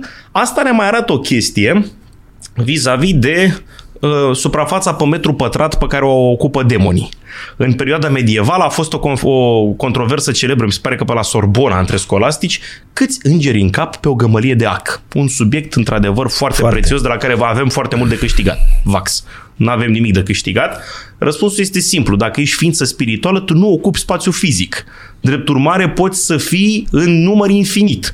Și, de fapt, cam chestia asta este singurul etalon clar pe care îl avem, deși unii oameni s-au dedat la niște calcule dintre astea și avem în felul următor. Un domn, Johann Weyer, uh, un german din secolul 17, a făcut un calcul, nu de sursele, în care au ieșit 4 milioane 439 622 de demoni organizați în, ce să vezi, 666 de legiuni, a câte 6666 de demoni fiecare. Miros Niște un pic numere- de simbolism Niște numere, da. este de fapt singura cifră pe care o dă Scriptura legată de chestia asta. În cartea profetului Daniel este indicat numărul 666 ca număr al fiarei. Uh, Nu intru eu în detaliile pe care nici nu le stăpânesc ca atare, dar pentru că 7 este numărul perfecțiunii, bineînțeles, 7 minus 1 este exact simbolul imperfecțiunii. Acum să nu o dăm în diverse, că dacă 13 cu ghinion, 6 e cifră satanică. Nu are niciun fel de treabă, este pur și simplu o desemnare simbolică. Dar uh, teologii mai serioși sau cel puțin aia care încearcă să țină cumva litera scripturii spun că n-ai cum să-i numeri pe ăștia. Nu poți să dai un număr finit, folosesc fel de fel de metafore. Numărul lor este întunecimea întunecimilor, adică dacă ei vedea fizic ar întuneca cerul și nu sunt doar creștinii cei care spun treaba asta. În Talmud, în Berakot, uh, sper că am pronunțat corect, spune că dacă ochiul ar putea vedea demonii care populează universul, existența ar fi imposibilă. Că hmm. sunt mulți. Mulți. Mulți ai naibii. Dacă și-au permis 5.000 să intre într-un bărbat, înseamnă că aveau efective disponibile căcălău. Cu o deosebire, totuși, teologia creștină ne spune că dacă fiecare om are înger păzitor personal, nu avem fiecare și un drac desemnat. Dracii pot să fie ori în grămadă 5.000 călare pe un om, ori la un moment dat să nu fie niciunul de serviciu la momentul respectiv, dar n-ar trebui să te bucuri dacă nu e niciunul de serviciu, că înseamnă că și-au făcut treaba și nu mai au nevoie să chine cu tine, în general. Deci cam asta era, la un moment dat, în, în Pateric este dat o pildă dintre asta, că un sfânt care avea darul vederii ființelor spirituale se apropie de o cetate și vede colcăind demonii pe ea, că cetatea aia avea oameni drepți care făceau binele, pe când la alta vede pentru toată cetatea un drăcușor care stă așa cu un picior răstignit pe zidul cetății și se plictisește de moarte, că acolo toată lumea deja făcea ce trebuia să facă în direcția aia și nu avea nevoie să-și mai bată capul. Drept urmare, cam asta ar fi așa definirea manifest, uh, manifestărilor numerice. Vis-a-vis de ce alte atribute mai are demonul, că deja din Vechiul și din Noul Testament le-am cam structurat pe astea. Uh, demonii nu sunt omniprezenți, cum e Dumnezeu. Deci Dumnezeu aude simultan și vede în toate locurile Universului. De asta asta înseamnă omniprezent, prezent peste tot. Demonul nu poate să fie omniprezent, dar are, să spunem, capacitatea de a se teleporta călătorește cu iuțimea gândului, așa se spune teologic, respectiv dracu poate fi acolo aici, în secunda 2 poate să fie la Beijing, același drac. Uh, în general vine unde îi se captează lui interesul. Cum îi captezi interesul? Păi cea mai simplă metodă este să-l tot pomenești. Că de aici ajunge la cea mai simplă formă a magiei. Invocația. În momentul că de copii se spune nu mai drăcui, mai vorbi cu dracu. Și principiul de bază cam asta ar fi, că dacă tot sunt din clopoțel, la un moment dat apare. O să, uh, să nu o luăm cu apare, da, să speriem vine. o grămadă de lume acasă. Acum, oameni buni, chestie de bază. Pentru un om obișnuit, eu, Cătălin, oricine, dacă acum apare dracu și face bau, efectul nu e în favoarea lui deloc, ba din potrivă ne trimite urgent în tabăra adversă. Doamne, scapă-mă! Știi că ești ateu până pică avionul. Da. Că Când începe brusc, atunci da, bași cu o viteză... Doamne ferește, vreau să înțeleagă că eu ne socotesc orientarea vreunui om, dar mă refer la direct la manifestările da, astea. Da, da. Demonul, cum am spus și mai devreme, folosește ce instrument este mai potrivit pentru fiecare om. Dar, în general, e bine să nu-i tot dai, să nu-l ai pe dracu băgat sub limbă cum deschizi gura. Și cu cum... toate astea îl cam avem. Da, mai ales pe la români, cel puțin, da. o să ajungem și la niște o să da. ajungem, Doamne ajută, că da. am o vagă impresie că suntem puțin în urmă. Păi mai avem o oră. Ah, super, suntem mult în urmă. Uh, E, în schimb, uh, mai are niște alte manifestări care sunt foarte interesante. Am spus că faptul că e necorporal l-a făcut să cadă de tot. Dar necorporalitatea asta lui prezintă însă și unele avantaje. Dracul nu are, nu suferă degradare. Și drept urmare, la corp nu are ce că n-are corp, dar la memorie foarte interesant, ăsta nu uită nimic. Din tot ceea ce a văzut ca ființă care nici nu prea are moarte trupească, ăsta a văzut tot de la crearea lumii și n-a uitat nimic din ce a văzut. Drept urmare, este cam cea mai deșteaptă ființă spirituală în afară de Dumnezeu. Sau una dintre cele mai deștepte. Drept urmare, e cam greu să-l păcălești pe dracu sau cum este expresia românească, fă frate cu dracu până de treci, treci pundea. Tu tehnic presupui că poți să fii mai al dracu decât dracu. Să-l păcălești tu pe el. Mm-hmm, pe ăla care îi se spune și părintele înșelăciunii. Adică tu încerci să-l driblezi pe ăla care a scris manualul. Dar nu mult. Nu și mult, că doar până treci, se pare și un pic până treci podul. Adică transpunând într-o imagine grafică cu un domn de 130 de kg numai mușc cu 10 ani de experiență în luptă, intru eu în ring și mă aștept că o să rezist o rundă. e posibil, dar șansele să zicem că nu sunt în favoarea mea. Mie asta mi se pare tot așa una dintre expresiile românești cele mai ne la locul lor. Ele de fapt cred că nu se referă propriu zis la a încerca să-l păcălești pe dracu, ci la arta compromisului. Că ne dăm cum o fi numai să răzbim. Eu îmi place mai mult aia lucreangă, pupă în bot și papă tot. Uh, decât varianta făte frate cu dracu, că luat ad literam și mai ales că dai să treci o punte. Adică tu te aștepți că dracu te trece pe partea elaltă. Ori dracu numai brânci ți-ar da dacă ar fi vorba de așa ceva. Deci nu să prea pupă. Și nu pe punte. Aia zic, și da locul prost și partenerul prost. Ar da brânci. Adică deja am trecut de optimism și am intrat în area cretinismului când da. încerc să faci așa ceva. O să vedem imediat mai uh, în concret. Dar asta, faptul că nu uită, îl ajută să fie foarte păcălici de felul lui. Adică reușește să te ducă. Dracu nu știe viitorul. Asta vis-a-vis de uh, cei care practic așa zisa magie neagră neagră. Nu stăm să detaliem. Da, există o defalcație din asta, magie albă, magie neagră. Sunt unii care pretind că lucrează cu magia neagră și că află viitorul prin intermediul dracului. Dracul nu știe viitorul, pe ăla îl știe numai Dumnezeu. Și am spus-o la români că am avut ocazia. Da, și ți-o dă funcție de... Opțiunea personală. Dar Dracu, având toate cunoștințele astea din urmă, poate să intuiască cu destul de multă precizie. Adică el și din da. niște gesturi ale tale poate să, mmm, cred că ție îți place de roșcata aia. Ia fi atent că am și deznodământul pentru tine. De aici există o recomandare care eu cel puțin am găsit o zicală, uh, decât să nu știe nici dracu ce, da. ce vrei să faci. Există o credință populară mai mult, dar întâlnită și în teologie mai difuză așa, că dacă ți-ai făcut un plan, să nu-l spui până îl pui în lucru propriu-zis, că dacă îl spui, îl faci pe ăsta atent și el, bineînțeles, că o să încerce orice, numai să nu-ți iasă. Am găsit un proverb popular foarte fain, nu-l știam până să vin la emisiune, Dumnezeu face casa, dracu aduce musafirii. adică Dumnezeu te ajută la partea constructivă, Se chinuie, dracu, dacă da, poate să-ți bage niște bețe în roate, ți le bagă.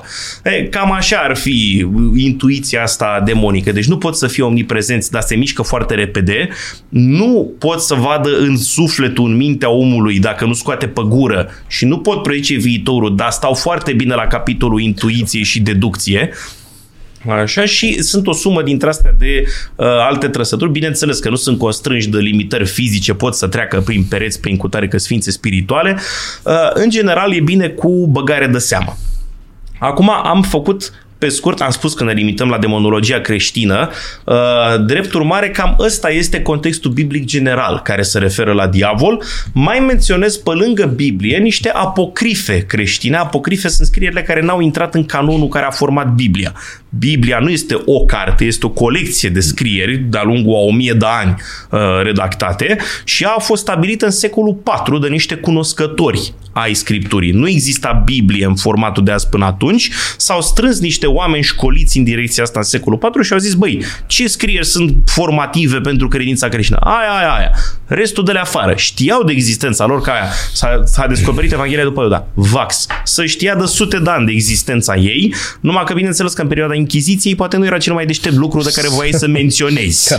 Da. Dar ele existau, s-au păstrat, chit că s-au chinuit oamenii, uh, nu spun dacă e corect sau greșit ce au făcut ea de altă dată, s-au chinuit să le cam distrugă, dar toți s-au mai păstrat prin, prin biblioteci.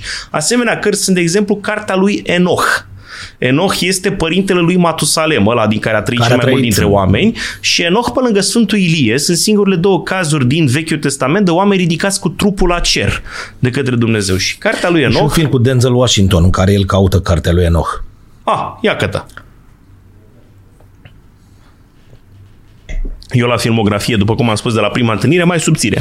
Nu, nici eu nu excelez, dar mi-aduc aminte că asta e și mi-a atras atenția chestia asta. Da. Cartea lui Enoch, știi? Cartea asta lui Enoch este o carte de, se cheamă literatură iudaică apocaliptică. Cam prin preajma venirii lui Isus, deci suntem în jurul anului întâi. întâi. Poate să fie 100 mai în față, 100 mai în spate. Iudeii trăiesc, vechi evrei trăiesc cu sentimentul ăsta acut că se sfârșește lumea. Ceea ce nu a fost singura dată. Și mai și au avut niște vise de-astea proaste de ne-au Am avut mai până acum transmis câțiva ani că se sfârșește. Europa la anul 1000 era atinsă de 2000, sentimentul după că vine... aia se duce gata. Mă rog. Și evrei trăind cu impresia asta au, au încercat să-și imagineze care va fi sfârșitul lumii. Exact cartea Apocalipsei din Biblie. Uh, și și-au imaginat, bineînțeles, au fost nevoiți să-și imagineze lumea spirituală care se va ciocni direct cu aia terestră. Și în felul ăsta au apărut în cartea lui Enoch niscaiva noțiuni vis-a-vis de, uh, să spunem, uh, ființele malefice. Uh, spirituale, respectiv ideea de pluralitatea cerurilor, că nu e un singur cer, mai ridicat în al nouălea cer a rămas în da, limba da. română. Da. O spune și Sfântul Pavel într-o epistolă, îmi scapă care, că am fost răpit până la al, uh, nu mai știu câtele cer.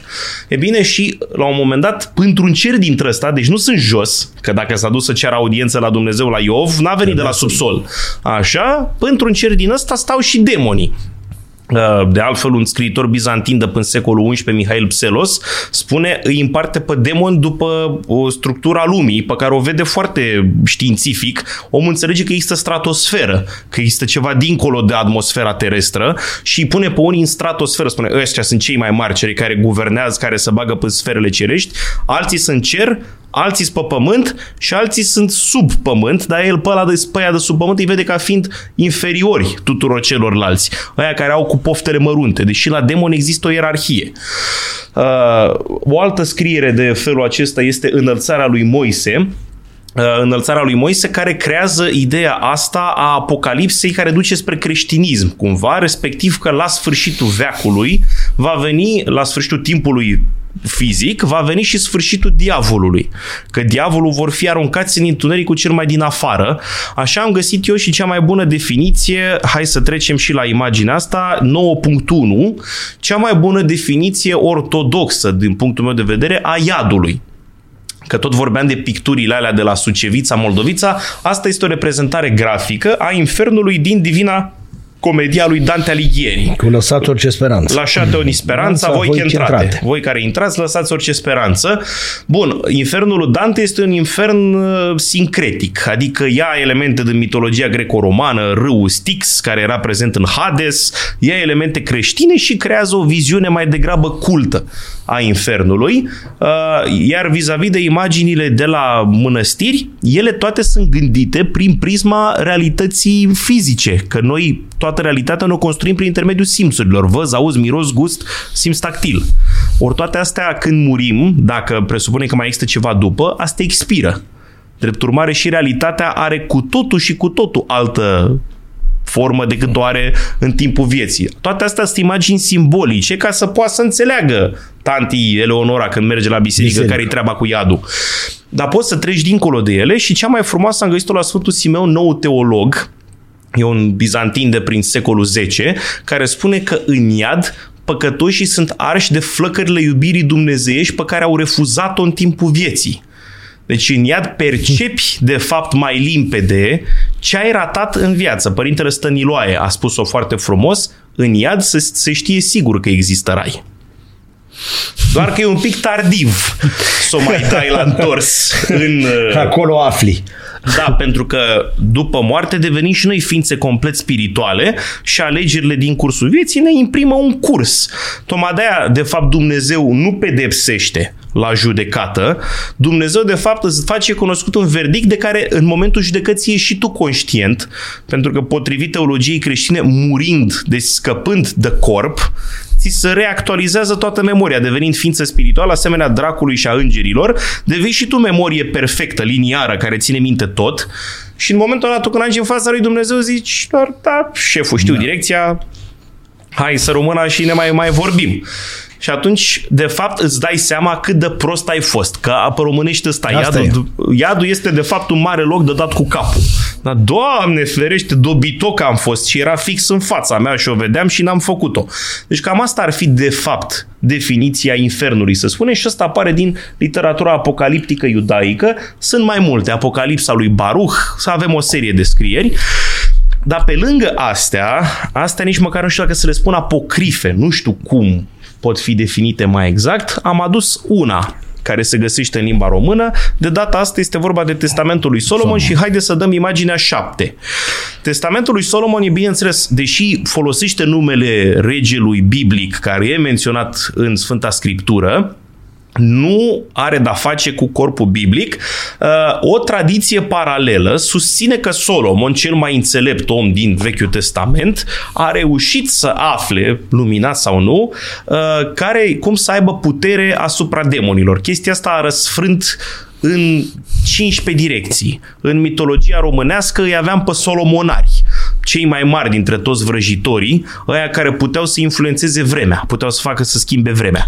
Aveau o carte de solomonar la ei, ei își făceau școala undeva sub pământ, erau selectați până anumite atribute și când ieșeau la suprafață gata școliți, puteau să facă să se schimbe vremea în funcție de ce doreau ei și puteau să stăpânească balaurii din văzduh. Foarte interesantă paralelă cu Leviatanul. În penultimul capitol din cartea Iov este descris Leviatanul demonul haosului, demonul haosului primordial. Cam așa ceva, numai că de data asta e în cer. Pentru cine n-are chef să studieze demonologie, uh, recomand să se lectoreze Hanu Ancuței, al lui Mihail Sadoveanu. Una dintre povești este Balaurul Solomonarului unde exact o chestie dintre asta se povestește, sau în literatura semicultă, să spunem, Harapalb al lui Ion Creangă, Cerbul Solomonit cerbul fermecat. Deci s-a creat o întreagă ramură de demonologie prin scrierile astea atribuite lui Solomon, dar care, cum spuneam, nu sunt în Sfânta Scriptură. Solomon înțelege niște chestii esențiale vis-a-vis de raporturile cu demonii. Potrivit testamentului lui Solomon, Solomon și-a construit templu din Ierusalim, fiind ajutat de niște demoni. Lucrurile astea sunt trecute în limba română, sunt și traduse, pardon, în limba română și uh, se explică acolo, se dau numele demonilor, ceea ce în ceea ce ține de relaționarea cu demonii, fie, fie că vorbim de practici magice, fie că vorbim de exorcisme, lucrurile astea le-au nimerit câteva filme corect, ai puterea asupra demonului în primul rând când îi știi numele. Dacă nu știi numele, nu-l poți controla, că la nu ai cum să-l strigi. Uh, și în cazul ăsta vedem cercul lui Solomon, cel care este folosit în Uh, practicile magice, acum vreau să subliniez un lucru. Demonologia nu este tot aia cu magia. Știi de lucrurile astea, dar nu le încerci. Știi care e principala problemă cu spiritismul, nu? Merge, nu merge, dacă da, merge, ce te faci? Dacă ți iese... Dacă, dacă ai invitat pe cine nu trebuie acolo, pe urmă cum, cum îl mai... Exact. Tehnica aici, ăsta este cercul magic, cercul uh, magicianului, vedem alfa și omega, un șarpe, uroborosul de fapt, ăla care își consumă propria coadă, cu versete biblice, cu fel de fel de imagini simbolice, vedem pe latur pentagrama, care nu e atât de demonică pe cât să crede. Pentagrama se consideră așa în chestia simplistă ca fiind imaginea lui Belial, unul dintre demoni, unul cu față de țap, o, un colț e botul, două surechile, două scoarnele. Că acolo ar intra chipul țapului. Asta e o imagine pur și simplu simbolică, râde și dracu când vede unde a fost băgat. Uh, din potrivă, pentagrama este folosită ca sigiliu ca să poată să-i dea imunitate celui care cheamă demonii să nu cumva să aibă ăștia puterea asupra lui.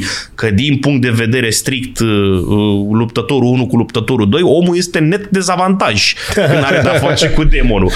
Drept urmare, cercul are rolul protector, în timp ce triunghiul aflat lângă este locul în care se materializează, se face văzut demonul invocat. Și ai două criterii principale, scrierea dă mai multe, dar cum am spus, nu stăm să intrăm în detalii, că noi încercăm să facem o imagine de ansamblu.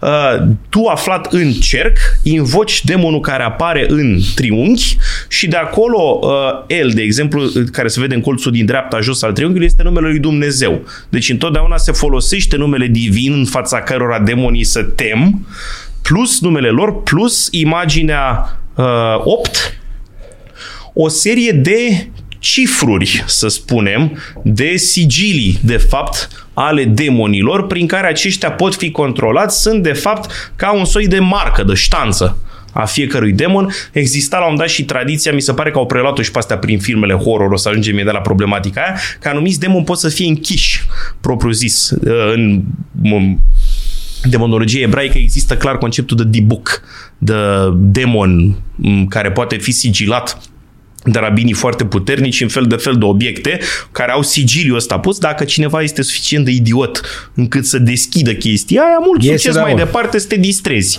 Și există și faza intermediară pe care am văzut-o toți copiii în Aladdin, cu genii Jin din limba arabă este un ambivalent, deși acum de când cu religia monoteistă a islamului trage foarte puternic spre partea negativă, dar la Jin era, dacă e tot un soi de spirit duș, dacă reușeai să pui problema cum trebuie, trei dorințe.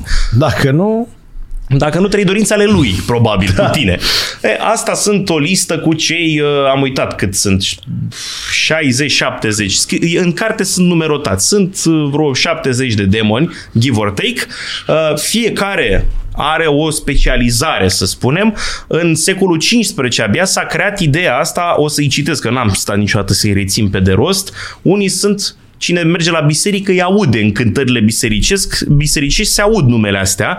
Există o ierarhie a demonilor, cum există și la îngeri, de sus în jos, și există niște prinți ai iadului care, ce să vezi, sunt șapte, că dacă nu e 3, 7, 12, n-are ce căuta în scriptură. Uh, și avem respectiv o demon cu specializări. Fiecare este specializat pe un păcat. L-avem pe Belfegor, cel care este specializat în lene. Lene fiind, uh, nu sună atât de grav, nu? E lene. Da, există păcatul ăsta, lenea fiind de fapt o frână din a face binele. Că ce să vezi, când ești judecat după moarte, ești judecat și pentru binele pe care puteai să-l faci, dar nu l-ai făcut. Semnătura lui Radu Cosașu sau cu era? Cum? Al lui Radu Cosașu. Radu Cosașu semna Belfegor. Ia cătă, omul semna cu numele unui, așa zis, prinț al iadului, dar care o portretizează, că și asta este interesant nu trebuie să crezi în demoni ca să te prinzi că anumite lucruri, anumite vicii sunt dăunătoare pentru tine, dar ca să poți să le predai mai ușor Clar. omului, le personalizezi cumva, da. da? Bun, îl mai avem pe Azazel, sau Azazel, sper să pronunț cu una din două e corectă, care simbolizează mânia. Este demonul mâniei. A dat o expresie foarte interesantă în limba română. Țapi spășitor. În cartea Leviticului există menționată o sărbătoare a evreilor, vechilor evrei, numită sărbătoarea împăcării sărbătoarea împăcării cu Dumnezeu, să spunem. Azazel este demonul pustiei, pustia lui Azazel, că demonii de regulă stau în locuri pustii. Ducă-se pe pustii. Uh, marele preot Aaron, în cazul la fratele lui Moise, alegea doi țapi, își punea mâna pe ei și unul era al lui Dumnezeu și altul era al lui Azazel pe care punea toate păcatele poporului. Oferea demonul ăsta, uh, țapul ăsta ca jerfă cumva demonului, dar luând cu el într-o manieră simbolică toate da. păcatele poporului lui Israel. Deci asta, de aici a dat expresia de țapi spășitori, una dintre cele mai vechi ca istorie. Corect expresii de aici pe care nu știam. le folosim până astăzi. Îl mai avem apoi pe unul care apare des prin uh, literatura bisericească, Mamon sau Mamona. Mamona, demonul lăcomiei, dar nu a lăcomiei pântecelui, ci a lăcomiei de bani. Ăsta este demonul avariției uh, și e vis-a-vis de ceea ce vorbeam și la român, la ciocoi, nu e rău să ai bani în sine. Depinde scopul pentru care îți dorești să ai bani și ce faci cu ei. Că dacă îi strângi doar de dragul de a avea, atunci da. felicitări, ești în mâna lui Mamona da, și a făcut bine treaba. Uh, mai avem unul care este într-adevăr mai ciudat. Belzebut sau Baal Zebub. Baal Zebub, Baal este un idol fenician din perioada păgână, uh, deci înseamnă direct Dumnezeu la fenicieni și Zebub înseamnă muște. Dumnezeu muștelor este o imagine recurentă că diavolul e reprezentat prin intermediul uh, muștei, muștii, muștii, muștii. așa. Uh, în general o să vedem chestia asta că foarte multe trimiteri la animale demonice sunt animalele unde nu prea s-a prins nimeni la ce dracu folosesc astea. Adică când animal, atunci când animalul ăla nu face decât să dăuneze, cel puțin direct raportat la om, că și musca am descoperit noi ulterior, că are rolul ei în natură, dar pentru omul primitiv mă bâzie, mă îmbolnăvește. Face rău, mama. Face da, rău. Nu mă ajută cu nimic. Ăsta este demonul specializat în boală. Dar boala e cam greu să o vezi ca un păcat, deși dacă stai să o gândești holistic, anumite obiceiuri proaste Corect. te îmbolnăvesc. Corect. Așa și uh, ca ce să vezi, al doilea, a doua lui specializare este pofta. Dar de data asta pofta trupească, excesul. Crăpi în tine? Bun venit la proverbul german, omul sapă mormântul cu dinții. Din ce? Din aia că cred că ne simțim amândoi un pic de vizați pe aici. Deci ca să știm da. exact cu cine Hai, avem de-a face. Hai, Hai noroc, noroc, da. La mai mare Hai, să noroc, fim sănătoși. Da. da, să continuăm. Știm, măcar să știm cu cine avem de-a face. Corect. Bun. Îl mai avem, uh, o să-l și uh, ilustrăm și revenim formă la imaginea asta. Imaginea 15, vă rog frumos, bineînțeles că este o imagine stilizată. Uh, de fapt, noi uităm la o himeră din mitologia greco-romană, e un melanj de animale. Pe dumnealui îl cheamă Asmodeu. Asmodeu este un uh, principe al demonilor. Se consideră de fapt că a fost regele Sodomei. Deci uh, de aici uh, cred că poți să intuiești cu ce păcat e specializat ăsta. Da. Desfrânarea este numită da. în limbaj bisericesc pornea în greacă. Uh, în momentul și... în care, se, la fel ca și la mâncare, se sare de limita firească. Când este poftă de sex, doar de dragul sexului. Aici eu recunosc că am mici dubii vis-a-vis de alea, versetele alea biblice, de fapt de partea teologiei care spune că sexul e bun doar pentru făcut copii. Am descoperit că mai are și alte rațiuni, dar într-adevăr dus într-o extremă și ăsta ca orice altceva în exces devine dăunător. Nu mai e plăcere, devine viciu, că de fapt asta este marea graniță între plăcere și viciu. Atenție, adevărat, cu măsură personală. Bun. Și îl mai avem pe cel pe care l-am menționat, că am ajuns la șapte, Leviatan. Leviatan care pe lângă rolul ăsta de haos mai este specializat în invidie. Ăsta este demonul invidiei. Ăsta e rău. Da. E, Asta cum am e rău. spus un pic mai devreme, ultima ispită, aia finală. Vai, Doamne, ce smerit sunt, ce bun sunt, ce cutare. Poc. Opa! Bun. Revenim la sigilele lui Solomon, la imaginea numărul 8. Da, deci cam despre astea vorbim așa pe scurt, foarte pe scurt, în ceea ce a fost numită magia solomoniană. Sunt scrierile cheia lui Solomon, cheia mică a lui Solomon și testamentul lui Solomon care învață pe magicieni sau pe magicienii wannabe, uh, cum să se folosească de puterea acestor ființe supranaturale malefice, cum să le poată supune voinței lor, ca să le aducă fel de fel de foloase. O să vedem cum a răspuns asta în literatură, în filmografie, că de fapt aici vorbim de iar e ilogic să gândești că unul care e eminamente rău ar fi dispus să uh, îți facă pe plac odată, când vedem cât de complicată este arta asta potențială a chemării demonilor, putem deja să excludem din start pe toate babele alea care dau la ghioc și vă zic, ei că, zic ele că lucrează cu demonii. Dracu n-ascultă de o babă proastă că nu n-a greșit cu nimic ca să ajungă în ipostaza aia. Acolo este pur și simplu, dacă e suficient de fraier să crezi, foarte bine. Îmi pare rău că stric rostul unei categorii profesionale care, pe care încă o văd prezentă până anunțuri, dar toată treaba aia nu e decât șarlatanie. Dacă ar fi posibilă magie, repet, demonologia nu presupune să încerci chestiile astea, doar să știi cât de ele, dar dacă ar fi posibilă, trece un pic mai mult de din ghioc, din noroc, din cutare. Nu aia e forma de magie. Da, să nu extrapolăm, să zicem. Am zis că se poate face pact cu diavol și presupun că știi și tu că stă pe buzele multora cam care este figura cea mai celebră vis-a-vis de pactul cu diavolul și îl și am la imaginea 16 a fost reprezentat în artă de nu știu câte ori, în literatură are fel de fel de avataruri. Este vorba, bineînțeles, de domnul din dreapta, Dr. Faust, uh, care a fost un personaj realist, un alchimist german care a trăit în secolul XVI. Uh, cele mai celebre reprezentări literare, aici avem o pictură de Delacroix, să le avem la Marlowe, cel care îl face cunoscut în spațiul britanic, Goethe cu Faust, probabil cea mai cunoscută care este reprezentată, e bătaie pe ea la Sibiu, pe piesa de teatru, când e festivalul de teatru de la Sibiu. Dacă vrei să te duci la Faust, te scrii cu un an mai Un an înainte. înainte. Și Thomas Mann, Dr. Faustus. Dar am citat ce, pe cele mai le-am citit pe cele mai cunoscute, că ele sunt cu zecile, fără niciun fel de exagerare. Așa, povestea pe scurt, Faust, un învățat alchimist, iată, uh, plictisit pur și simplu că învățătura multă este oboseală pentru trup, se hotărăște să se sinucidă sau să schimbe un pic paradigma și se hotărăște să facă un asemenea pact cu diavolul. Am văzut cum s-ar face pactul în forma lui elevată și ce să vezi, hop, țop, apare nenea ăsta uh, roșu, ar fi un indiciu în imaginea de față cu cine avem de-a face, plus carisma asta mai... El nu e urât, dacă stai să te gândești. Doar că există niște mici indicii acolo. Uh, aici mai vreau să spun de o treabă, o să ajungem imediat să detaliem.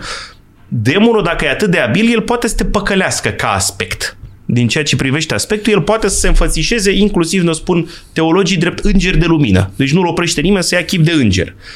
Însă, sentimentul pe care îl ai în fața unei asemenea apariții nu-i dă bine. Când chiar ai de-a face cu o vedenie, cu o apariție dumnezeiască, vedenie e greșit spus, sentimentul este real de beatitudine. Pe când, atunci când ai de-a face cu o contrafacere, ceva în spatele tău acolo, bă, nu, ceva nu se întâmplă bine. Există un sentiment de reținere. Dacă ai sentimentul ăsta de scremut, cum e bine și în aspectele practice ale vieții, și nu-l screme că poate e un rahat. Uh, mai bine o lași deoparte. Bun, cert este că se produce celebrul pact cu diavolul, diavolul îi oferă vreme de o, o, o perioadă definită de ani, uh, exact ceea ce oferise și lui Isus.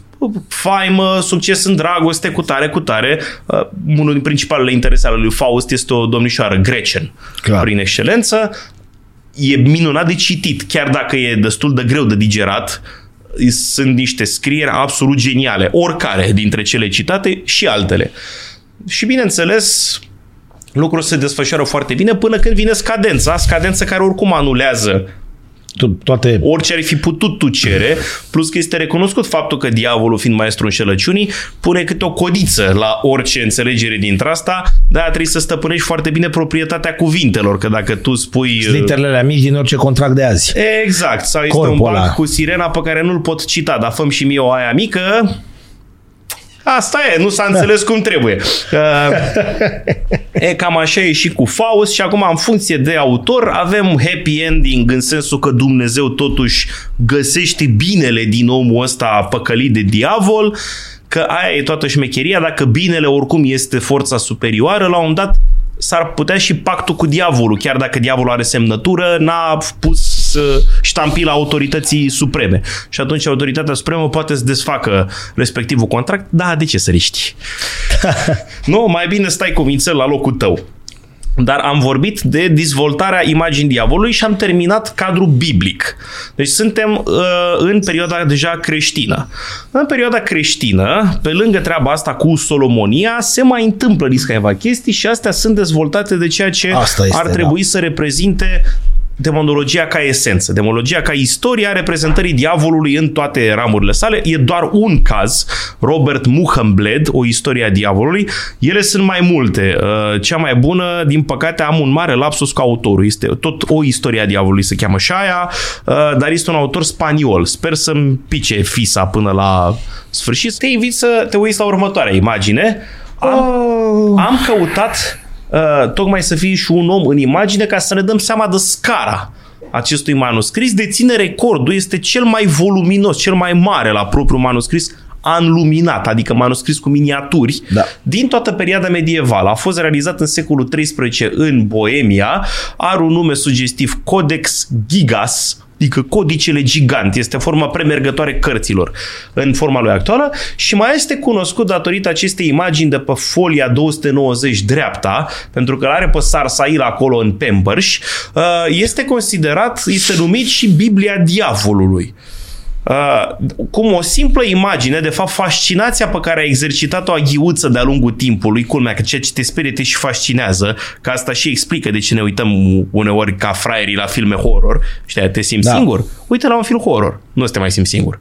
Uh, E, faptul că ne-a fascinat permanent în istorie, dar este și forma asta de fascinație bolnăvicioasă, abia aici apare frica ca in, drept instrument al diavolului.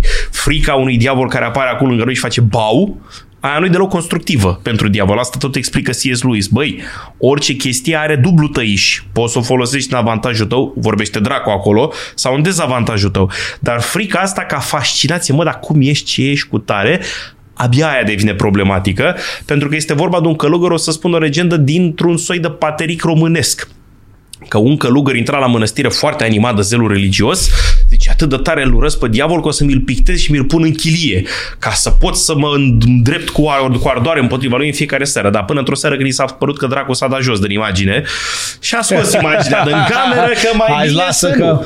Deci nici proximitatea prea mare cu demonul nu e de dorit. Nu-i bine să fii ignorant, dar nici nu nici. insista pe temă. E, aici, vis-a-vis de fascinația pe care a exercitat-o, asta a ajuns să fie cunoscută și de Biblia Diavolului doar din cauza imaginii respective, ajungând să se spună o legendă cum că un călugăr zidit ca pedeapsă că și încălcase jurămintele monahale, a promis că dacă îi se dă drumul, va scrie o carte care va glorifica mănăstirea pe veci. Este o mănăstire în Boemia, în Cehia actuală.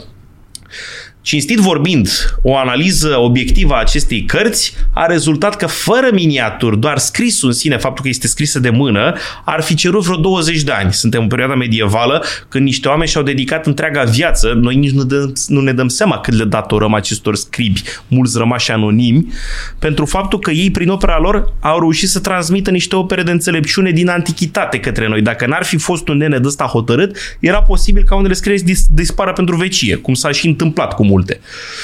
Bun, cert este că omul promite să facă asta, dar într-o noapte. Și bineînțeles că nu reușește și la 12 noaptea face o rugăciune, dar schimbă adresantul și nu se roagă către Dumnezeu, se roagă către diavol, care și promite să-l reprezinte, dacă îl ajută să termină cartea. Și termină cartea. Toată prostia asta a plecat de la simpla imagine. Se vede câte file are chestia asta. O singură filă, de fapt o singură fațetă a unei file a stricat tot filmul pentru că în rest cartea cuprinde Biblia în limba latină, Biblia vulgata, cât și alte scrieri sfinte, scrieri ale istoriei sfinte. Iosif Flaviu cum se vede. și altele. Foarte interesant că diavolul este alăturat unei reprezentări, să spunem, schematice a raiului. Asta este raiul văzut ca o cetate cu fel de fel de uh, departamente. Editorul și-a furat-o rău atunci, probabil. Da, da, da, de săraci n-au, n-au nimerit-o bine deloc. Nu putea două pagini mai încolo. Dar suntem tot în perioada medievală, cât, în, când într-adevăr asta e o scriere care și-a luat-o gratuit, dar sunt alte scriere, se numesc grimoare, s-a tradus mod, exact cum e în franceză, cuvântul vine din franceză, care sunt propriu-zis cărți de magie. Cărți care prelin, prelun tradiția solomoniană, merg pe cum să chem diavolii, cum să lucrez cu ei, etc. Cea mai cunoscută fiind una realizată culmea până secolul XVIII, sau cel puțin de atunci ediția aia, Dragonul Roșu se numește și nu vorbim de magazinul deschis Clar. la periferia Bucureștiului, unde sunt prezentate incantații, evocații, formule, ritualuri propriu-zise, am avut ocazia să citesc asemenea chestii, nu le consider bune nici măcar de citat. Deci cine vrea să... Deja acolo ești la marginea hărții. Mai încolo s-ar putea să dai de monștri. Uh, eu nu sugerez să se citească până la nivelul ăla, nu văd la ce folosește, sincer, dar dacă vrei să cunoști istoric, poți să trăiești liniștit știind că există asemenea scrieri și să nu dezvolți mai mult subiectul. Uh, și bineînțeles că toată uh, febra asta dă și excesul invers pe care îl vedem la uh, imaginea 11.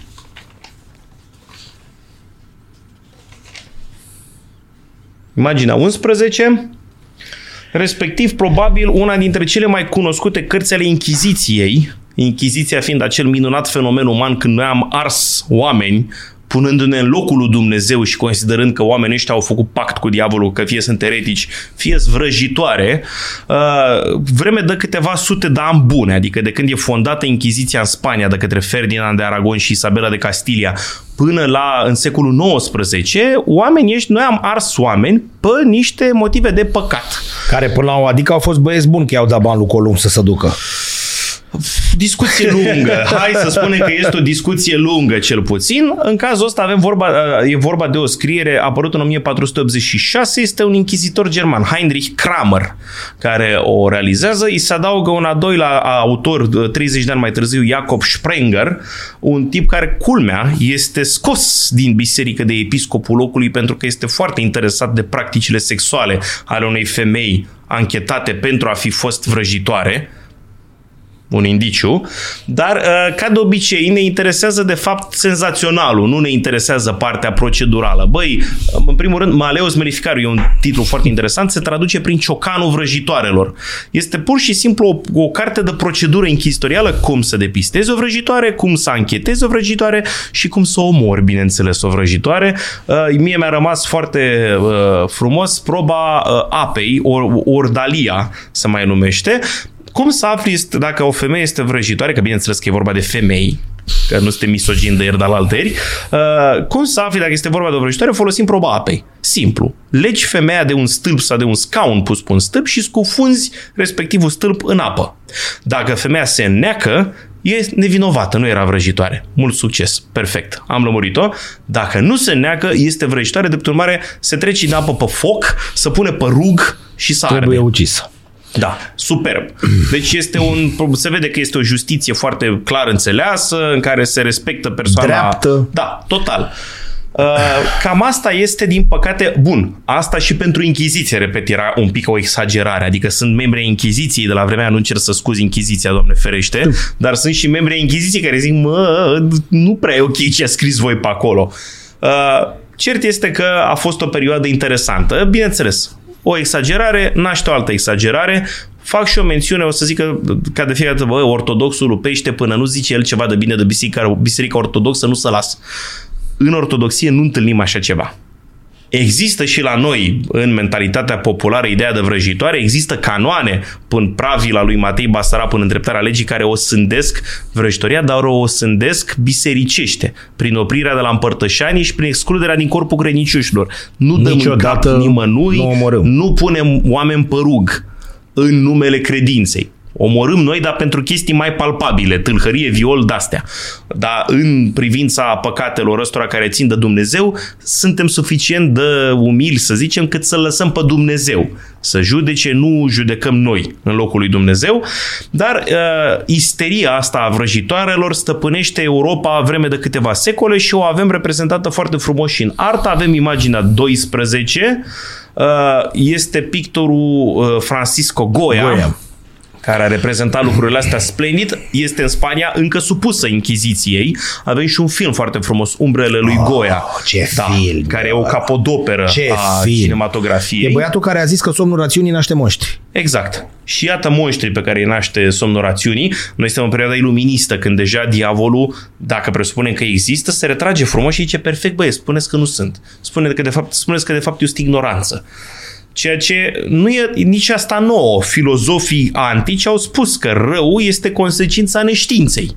Că dacă nu știi să faci binele, ăla e rău. bună asta. Ca Asta e non-existență. bună. Deci poate fi considerat valabil, dar uh, bineînțeles că manualele astea foarte detaliate ale Inchiziției îți explicau și ce fac vrăjitoarele și de acolo au plecat toate clișeele astea cu mătura, cu pă- pălăria țuguiată, cu aspectul înfiorător când își arată adevărata față, că în rest ele pot să fie foarte ispititoare, uh, mai puțin sau mai mult caricaturizat. Și bineînțeles e- erau și antisemiți băieții cât în cape, că nu degeaba îi spui sabatul vrăjitoarelor, uh, totul trebuie făcut un, un pic pe dos față de ritualul divin, ceea ce ajunge până astăzi, mulțumesc frumos că a schimbat la fix, asta este mai grăitoare, Uh, nu știu cât de mult se observă bă, alternanța cromatică, este de fapt umbra unui țap, exact ce am văzut mai înainte, și cu o grămadă de ființe încântătoare prin prejurul lui, superstiția asta vis-a-vis de femeia care și-a încetat activitatea sexuală că devine calul dracului, baba e calul dracului, este întâlnită peste tot. Există legătura asta cumva între sexualitate și magie. Respectiv, fata mare poate să aibă puteri magice și baba, după ce nu mai are parte de, la fel poate să aibă puteri magice. Lucrurile sunt imens de povestit. Nu e cazul să intrăm aici, dar cert e asta, că tot treaba care ține de vrăjitorie la modul ăsta. E o inversare, pur și simplu, a cultului divin, totul e pe dandoaselea, de asta se întoarce crucifixul cu fața în jos, de aia se face împărtășania, dar într-o formă batjocoritoare, de aia se aduc jerfe umane, de multe ori de copii, de cutare, că una dintre cele mai des înrădăcinate credințe este asta cu vrăjitoarele care fură copii, Copii. și îi duc uh, Hansel și Gretel, e cea mai cu- cunoscută uh, legendă pe tema aceasta. Uh, există panica asta generală, deci cel puțin pentru Europa apuseană, femeile care ști- aveau ceva mai multe cunoștințe, că să pricepeau să vindece, că reușeau, ce, pentru ea era fa- fabulos că o femeie reușește să trăiască singură, că săraca băbuță, rămasă văduvă, trebuia să-și facă și ea cumva traiul. Și își mai lua probabil și un animăluț pe lângă casă ca să-și țină de urât o pisicuță, dacă se întâmplă să fie și neagră, perfect. Uh, și asta ducea, bineînțeles, că noaptea se transformă în uh, pisica aia neagră, că dacă prinzi pisica și o rănești dimineața, o să o vezi pe babă cu tăietura pe care i-ai făcut-o pisicii. Fel de fel de chestii de-astea, uh, măcar în spațiul românesc suntem misogini până la capăt. La noi supremii vrăjitori sunt solomonarii, sunt bărbați, nu sunt femeile. Femeile sunt cu vrăjitoria, dar mai de nivelul 2, că există o ierarhie și pe la vrăjitori. Și vrăjitorii de regulă se pot bate noaptea. Există dueluri din astea vrăjitorești și ăla mai puternic, bineînțeles că se impune în fața ălora mai slab. Da, Asta este isteria care a ținut Europa în perioada medievală, totul plecând de la ideile astea că poți să faci pacturi cu diavolul, că diavolii, dacă cunoști anumite formule ezoterice, pot fi stăpâniți și că, bineînțeles, uh, posesiunea demonică sau lucru cu diavolul lasă urme. Vrăjitoarele aveau o chestie de a fi depistate și fizic, respectiv orice urmă de degradare fizică, dinți cariați, nas coroiat, negi, toate chestiile astea erau indicii de uh, posesiune demonică și automat erau considerate uh, acuzații. Superb. Deci dacă avea o problemă dermatologică, Așa, da, gata. te tratau cu foc. Bun, și ajungem în secolul iluminismului, când dracu aplică șmecheria asta cea mai bună a lui, să te convingă că nu există. Ajungem în secolul iluminismului, în perioada enciclopediilor și vedem la imaginea 14, de data asta o scriere cu caracter academic. Dictionnaire infernal de Monsieur Jacques Collin de Plancy, un enciclopedist francez care adună într-o lucrare ceea ce considera el la vremea aceea suma tuturor credinților, superstițiilor, ce doriți dumneavoastră, privitoare la rău. Deci este un prim dicționar de demonologie, dacă vrem să o luăm Corect. ad literam, în zona asta tipărită de 200, mai mic. Vechi de 200 de ani. Zona mai mică avem, da. eu nu vreau să jignesc pe nimeni care se ocupă de chestia asta astăzi, dar sunt enumerate la științele alea astrologia, chiromanția, uh, metoposcopia, fizionomia, mm. fiziognomia, de fapt, ghicit în palmă, fel de fel de chestii dintre astea nu sunt neapărat noutăți toate lucrurile astea, ele au fost întâlnite cu multă vreme înainte, inclusiv din perioada antică. Mi-am permis să aduc aici și o listă, dacă o să o și găsesc la, în timp util, da. Uh, în perioada antică, de exemplu, deci sunt multe chestii legate de prezicerea viitorului. Și în antichitate am fi avut, de exemplu, auguria. Auguria este interpretarea zborului păsărilor. La Roma existau instituții, se numeau auguri, aia care ghiceau viitorul după cum zboară păsările. Simbolon, tălmăcirea de semne. Aici putem să avem rune în spațiu viking, venind încoace, în cafea, în ceai, în ce vreți dumneavoastră. Haruspicele, o treabă mai interesantă, cercetarea măruntaielor. Se despica frumos o pasăre și se citea înficat în chestii după anumite semne uh, viitorul. Mai avem, bineînțeles, știința directă a oracolelor, cel mai cunoscut fiind al lui Apollo de la Delphi. Delphi. Uh, există o preoteasă Pitia. Pitia e, e un verb în limba greacă. Pintano mai înseamnă eu caut să aflu. Deci de acolo vine. Vreau Pitia, să știu. Pitia, de exemplu, de, de fapt nu e o persoană. Da, vreau să știu. Puteți să traduceți în greacă. Pitia. Uh, da.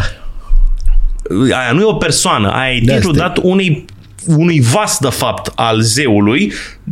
Domnișoara aia, doamna aia, că trebuia să fie virgină, iar, deci eu fixație, n-am vrut să-i dau de cap chestii astea, uh, stătea pe un trepied pus pe o crăpătură în pământ din care ieșea ceva fum. Nu s-a lămurit foarte clar ce era fumul acela, care o pătrundea cumva și intrată în transă, ea era celebră că prezicea viitorul, deși îl prezicea destul de lacunar, ca să fiu drăguț. Mai avem necromanția, Necromanția este o treabă minunată îi rogi pe morți să te lămurească de niște chestii. Există un episod biblic destul de puțin cunoscut, cel al regelui Saul și al vrăjitorii, vrăjitoarei din Endor, că vrăjitoarele nici alea sunt o invenție de ieri de la altă ieri. Hm. Saul, ăla care este înaintea lui David, uh, lăsând la o parte că este și unul dintre primele cazuri de posedare demonică. La un dat se scrie în Cartea Întâi Regi că este că un duh rău să înstăpânește asupra lui, Ruach să numește în ebraică, și că îl apucau pandaliile la ore fixe de încerca să-l ucidă pe David.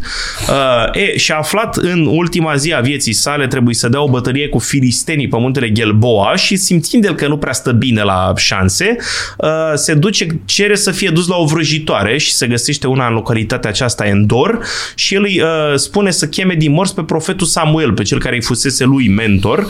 Uh, și apare într-adevăr un om bătrân care semăna cu Samuel care îi spune că uh, Dumnezeu și-a luat mâna sa de pe tine, că mâine tu cu fiii tăi veți, veți fi cu mine, deci Așa, iar tabăra ta o va da Dumnezeu filistinilor.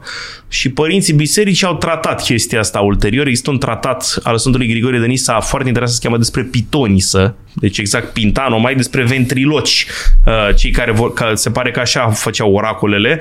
La vremea aia nu se știa că există posibil fiziologic treaba asta să vorbești din burtă. Astăzi avem un comediant care face da. furori cu Ahmed the Dead terorist și uh, alții, Jeff Dunham. Uh, dar la vremea aia nu se știa și ăștia presup, presupuneau că vorbește de fapt zeul prin ei uh, sau demonul în cazul ăsta și părinții bisericii spun că n-are cum să fi chemat un mort pentru că credința creștină o spune limpede că odată mort nu sufletul mai... nu se mai întoarce pe lumea asta. Deci uh, dacă tratăm de fantome spunem, uh, tratăm fantomele, da, creștin, puteți să tăiați. Nu există fantome. Din punct de vedere creștin, la fel cum nu pot fi posedate animale, doar demonul ia forma animalului, la fel demonul poate să ia forma unei persoane decedate dacă el consideră oportună uh, imaginea asta, fie ca să atragă omul uh, reproducând pe cineva drag, fie ca să sperie omul prin vreo nedreptate făcută mortului, că s-a întors să te bântuie, nu te bântuie ăla, te bântuie faptele tale rele prin intermediul demonicului. Dar dicționarul ăsta uh, subsumă toate practicile astea și ce să vezi când pui la o, la o altă toate chestiile astea, trezești interesul foarte multor persoane și nu trezești neapărat în sensul academic, ci unii exact uh, uh, ca și cum ai face, ai lua o Ouija board, hai să ne jucăm și noi, da, până când vreun bou chiar îl cheamă pe satana. Uh, Asta vis-a-vis și de Ouija board, ca să o lămurim din punct de vedere al teologiei creștine și de spiritism în general. Odată ce creștinismul ți-a spus că sufletele morților nu, nu pot să se întoarcă în lumea asta, da. dacă se întâmplă ceva la tăblița aia, poți să intuiești destul de limpede acum pe cine Dumnezeu l-ai chemat tu și nu, nu e de sus și nici nu e bunica. Ai că chemat pe cineva să... mult mai nașpa decât te aștepți tu la prima privire, așa că mai bine nu mai insiști la capitolul ăla. Da, mă rog, uh, să trecem peste. Ăsta este Dicționar Infernal, care a avut mai multe ediții, iar ediția din 1863 a avut foarte multă căutare, deoarece, așa cum vedem la imaginea 15, pe care am arătat-o și un pic mai devreme, s-a prezentat cu o serie de câteva zeci de ilustrații. Am adus un singur exemplu, cel al Arhidemului Asmodeu, dar cum bine știm, mult mai interesant o carte dacă are poze. Clar. Că în felul ăsta poți să ai și o ilustrație și aici se realizează un inventar, să spunem, al principiilor infernului. Biblia a făcut o treabă foarte bună. În textul biblic nu prea ai nume la ființele spirituale. Se recunoaște existența lor, dar se rezumă numele tocmai pentru a nu se lipi vreun cult de ele, nu numai la demoni. Și la îngeri se întâmplă lucrul ăsta, că ai trei îngeri mari și lați uh, menționați în Biblie. Des întâlniți sunt uh, uh, Mihail și Gavril și mai este printr-o carte pe la finalul Vechiului Testament în cartea lui Tobit mai este menționat Arhanghelul Rafael. Arhanghelul Rafael care face unul dintre primele exorcisme din istorie, tocmai pentru că demonul ăsta Asmodeu este îndrăgostit de o fată pământeană, că dacă tot este specialist în treaba asta, și omoară soții cumva are puterea asta să omoare sorții, soții, drept urmare tânărul Tobit la rândul lui îndrăgostit de această fată primește sfatul uh, arhanghelului Rafael de cum să-l îndepărteze pe demon și aparent uh, arzând un ficat de pește. Deci prin uh, miros de peștișor reușește să îndepărteze demonul și în felul acesta reușește să se apropie și în felul ăsta ajungem și la un alt capitol, printre ultimele, hai că reușim, am recuperat un pic de teren, dar bine, probabil că au trecut deja două ore. Da. Da? E, ce surpriză. Aproape. Uh, ajungem și la capitolul exorcismelor, care au făcut crema filmografiei în ultimii 50 Așa de ani. cum am văzut aici, parcă nu, există Un inventar. o filmotecă ce începe în 1896. Deci începe odată Oprișene, cu vezi că nu era cinematograf, da, atunci. Da? După care 1906, culmea că în perioada antebelică sunt destule, iar apoi în perioada interbelică este o veselie. Și de acolo o să te Este toți... o veselie, adică am dat două pagini și n-am terminat. Bun. Și tot interbelic. Hai să suntem. spunem că filmele din perioada veche nu mai au așa recepție. În afară de un grup destul de restrâns de pasionați, nu prea mai ai consumatori de filme care să aibă 100 de ani. Dar pe măsură ce te apropii de perioada contemporană, consumul crește Acum ce aș putea eu să spun, uh, ca o, fiind consumator de filme horror, că dacă m-am pasionat de tema asta, am fost, bineînțeles, curios cum e reprezentată în cinematografie. Marea problema filmelor horror este că majoritatea sunt filme de buget redus, cu distribuție de necunoscuți și cu un scenariu de tot rahatul pe românește în general. Adică foarte rare filme horror care odată să țină uh, regula demonologiei, că dacă tot pretinzi că te inspiri de acolo, măcar Fă-o ca lumea. încearcă să fie autentic și care să streacă de faza de clișeu, de fapt de bau că la, despre asta vorbim. Filmul care a pus genul horror propriu zis pe hartă este filmul al cărui afiș îl dăm la imaginea 18 clasic al cinematografiei, Exorcistul încă suferă de tara asta de care am spus cu distribuție la vremea aia în afară de Max von Sydow, da. care e un titan, restul din distribuție o pot uh, confirma pasionații de cinematografie, nu prea erau cunoscuți, cel puțin la momentul ăla, este în 1973, putem să trecem și la imaginea 19, respectiv cadrele care au rămas emblematice din film, fetița posedată care ajunge în faza aia de posesie în care și fizic se observă uh, prezența diavolului. Se pare că de, de fapt Cazul nu este al unei fetițe, ci al unui băiat, Roland Doe, cel care este luat în posesie de către diavol și al părintelui Edward, Edward Hughes, care încearcă să realizeze exorcismul. Acum deja am adus istoria în perioada modernă. Să subliniem un lucru în primă fază, că avem și cadru perfect de expunere. Exorcismele sunt o uh, slujbă specifică bisericii romano-catolice, în forma în care le vedem în filme. Biserica romano-catolică are într-adevăr un ordin al exorciștilor și are un ritual întreg dedicat acestor slujbe. În Biserica Ortodoxă, cum nu am avut ruguri, nici o detaliere, să spunem, a slujbelor de exorcism nu avem. Nu tuturor ni s-a făcut un exorcism și presupun că știi când. Și eu și tu am trecut printr-o slujbă de exorcism. Când ne-am lepădat de satan. La botez. La botez M-aș lepăda, zice, dar am doi copii cu ea. Prin gura nașului, da. De fapt asta, că te lepezi de satana la naș, nu prea are legătură cu copilul. Cu copilul.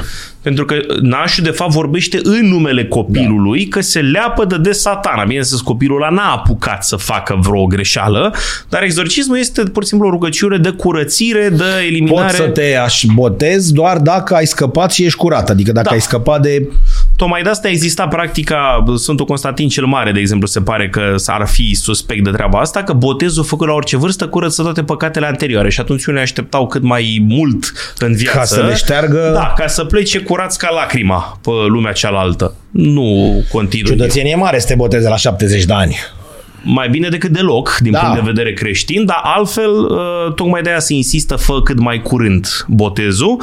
Și pe lângă astea mai avem bineînțeles și noi curății, rugăciuni de curățire, cele mai cunoscute sunt moliftele Sfântului Vasile, dar astea nu se pot face așa la orice impresie toană cu tare, iarăși, deși ele sunt în cărțile de cult și pot fi citite aproape de oricine, eu nu recomand Uh, cititul lor așa la orice moment, pentru că, bun, nu crezi, nu crezi foarte bine, nu se întâmplă nimic, dar de ce să riști?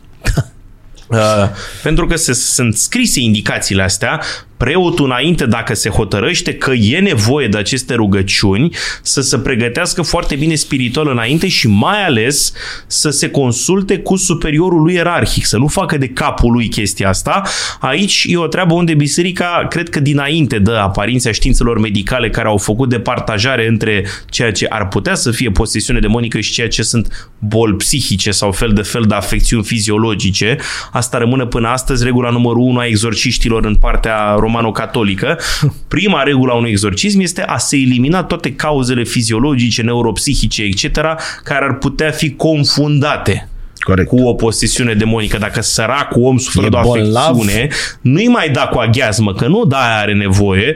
Din păcate a existat și în România un caz care se pare că trimite spre uh, genul ăsta, este cazul Tanacu. de Tanacu, după care s-au făcut și niște filme, după, după dealuri, dealuri sau Dănan. Călugărița este inspirată, bun, da, Călugărița este trasă de păr 100 de ani lumină față de cazul propriu zis, dar când uh, părintele duhovnic de la o mănăstire de Maici, Daniel Corogeanu, uh, se pare că nici până astăzi nu e elucidat 100%, dar majoritatea tind să creadă că așa a fost, a crezut că o femeie care avea afecțiuni psihice de fapt este posedată de diavol și a făcut ceva ce de fapt nu e ritual ortodox. Nicăieri nu scrie pe undeva prin cărțile de cult ortodoxe, leagă-o pe săraca femeie de pat și fă mai Dumnezeu știe ce. I-a făcut că se pare că femeia a murit de deshidratare, de privare, de oribil episod cu totul.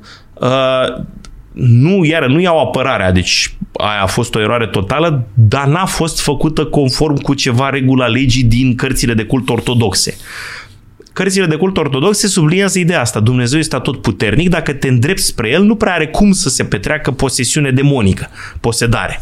Și dacă se întâmplă vreo asemenea situație, oricum rugăciunile în sine sunt tot ce ai nevoie. Dacă îți dorești să te îndrepți, vei fi curățit Existau într-adevăr harismele astea predate de Hristos apostolilor și trecute apoi pe la sfinți, unii sfinți, unii apostoli aveau puterea asta să scoată demonii din oameni. Când dădeau de îndrăciți, în, așa spune tradiția bisericească, reușeau să-i scoată cu cuvântul lui Dumnezeu, fără să implice vreun ritual aparte. E, în schimb, Biserica Romano-Catolică dezvoltă de-a lungul istoriei sale o castă a exorciștilor, niște preoți specializați în slujbele de scoatere a demonilor, care are nevoie, bineînțeles, și de un soi de manual de reguli, după care să se ghideze. Și trecem exact cum făcea Inchiziția cu vrăjitoarele, trecem la exorciști. Cum identifici, în primul rând, posesiunea demonică? Vreun, vreo idee, vreun indiciu? Nu, nu, nu, nu, nu, nu. Hai să nu-mi dau cu părerea. Uh, bun, sunt anumite elemente. În primul rând, ca să ajungi să fii posedat de diavol, că tot am plecat de la cazul Iov, diavolul nu posedă că îi pică lui pata pe tine. Trebuie propriu zis să te lași tu să lași tu o ușă deschisă către diavol da, ca da, să da. Ușa asta deschisă poate fi ori perseverarea până la obsesie într-un păcat, într-o greșeală, ceea ce te face vulnerabil, ori o nedreptate flagrantă, niște fapte dintre astea într-adevăr abominabile, crimă, păcatele capitale în general, uh, greșeli majore față de persoane care ți-au făcut bine, abia aici are valabilitate ceea ce există foarte des în uh, folclorul popular și la noi, blestemul de mamă blestemul de mamă, acum dacă mămica ta, Doamne ferește, a luat o razna și te blesteamă fără să n-ai tu nicio vină, aia n-are niciun fel de valoare. Dar când tu ai făcut o nedreptate mamei tale care te-a crescut, cumva cuvântul ei are greutate și se pare că are și influență. Repet, eu vorbesc din punct de vedere al demonologiei. Eu nu spun că așa ceva e adevărat sau ba. Clar. Că n-am chef să-mi aduc da. o grămadă de Să injuri. pe scări. Uh, dar asta ar fi o cale. Bineînțeles, a doua cale mai pe față este în momentul în care spui că satana este Dumnezeu tău și devii satanist. Dacă îl inviți tu cu bună știință să sosească, cine știe, poate chiar sosește. Exact ce spuneam mai devreme. E, și în cazurile astea, posedarea în, se instalează în timp, bineînțeles, că nu se poate instala deodată și se poate manifesta prin mai multe aspecte. Uh, în primul rând, sfidează legile fizice. Capeți putere supranaturală, capeți cunoștințe pe care n-ai avea de unde să le știi tu chiar și în era Google, respectiv uh, poți să știi amănunte personale despre persoanele din prejurul tău. Am vorbit despre diavol că se poate transpune oriunde, dacă ai făcut ceva, te vede și poate să predea cunoștința asta altora. Bine, în cazul posedării, de fapt, vorbește chiar diavolul, nu mai vorbește persoana posedată, vorbește prin persoana posedată, chiar diavolul. Uh, și este una dintre, uh, tot așa, principalele reguli ale exorciștilor, să fii pregătit că e foarte posibil ca preot exorcist, când faci un asemenea ritual, ca persoana posedată să se arunce în față. Tu încerci să mă exorcizezi, tu care mergi la curve, care uh, ești cu păcănelele, care... Că spunând, te știu eu spunând chestii chiar adevărate despre tine, dar nu e în chestie, ca să spunem așa, la momentul respectiv. Uh, mi-am notat aici și uh, ceea ce Biserica Romano-Catolică consideră cele șase niveluri de posedare. Primul este obsesia când sunt anumite gânduri ca la discu zgâriat care îți revin da, nu scap, nu scap de în ea. minte. Acolo e bine să spargi cercul și să treci în partea în care, bă, ce fleacuri, plecați de aici. A doua este opresiunea, când încep să se petreacă chestiuni aparent minore pe principiul picăturii chinezești prin prejurături, dar care își pot pune amprenta asupra psihicului dacă le lași să o facă. Al treilea deja devine fizic, chinurile. Și aici revenim la criteriile posesiunii demonice, când persoana posedată propriu-zis începe să, simtă, să resimtă dureri fizice. Apar fel de fel de exeme, de, uh, am văzut Iov, răni dureroase, uh, sunt dureri inexplicabile din punct de vedere medical, Cam asta ar fi a patra, a treia manifestare. A patra este infestarea propriu-zisă. Când până aici de fapt, dracu ciocăne. Nu, n-a intrat cu totul. E, dacă i s-a lăsat cale liberă până aici, de acum se apucă de tine. Da, trece propriu zis și aici apar chestiile într-adevăr care contrazic orice ține de științe raționale, respectiv persoana știe amănunte pe care nu avea cum să le știe, începe să vorbească în limbi pe care nu le cunoștea. Asta cu vorbitul în limbi poate să fie și minune dumnezească, dar nu-i cazul aici.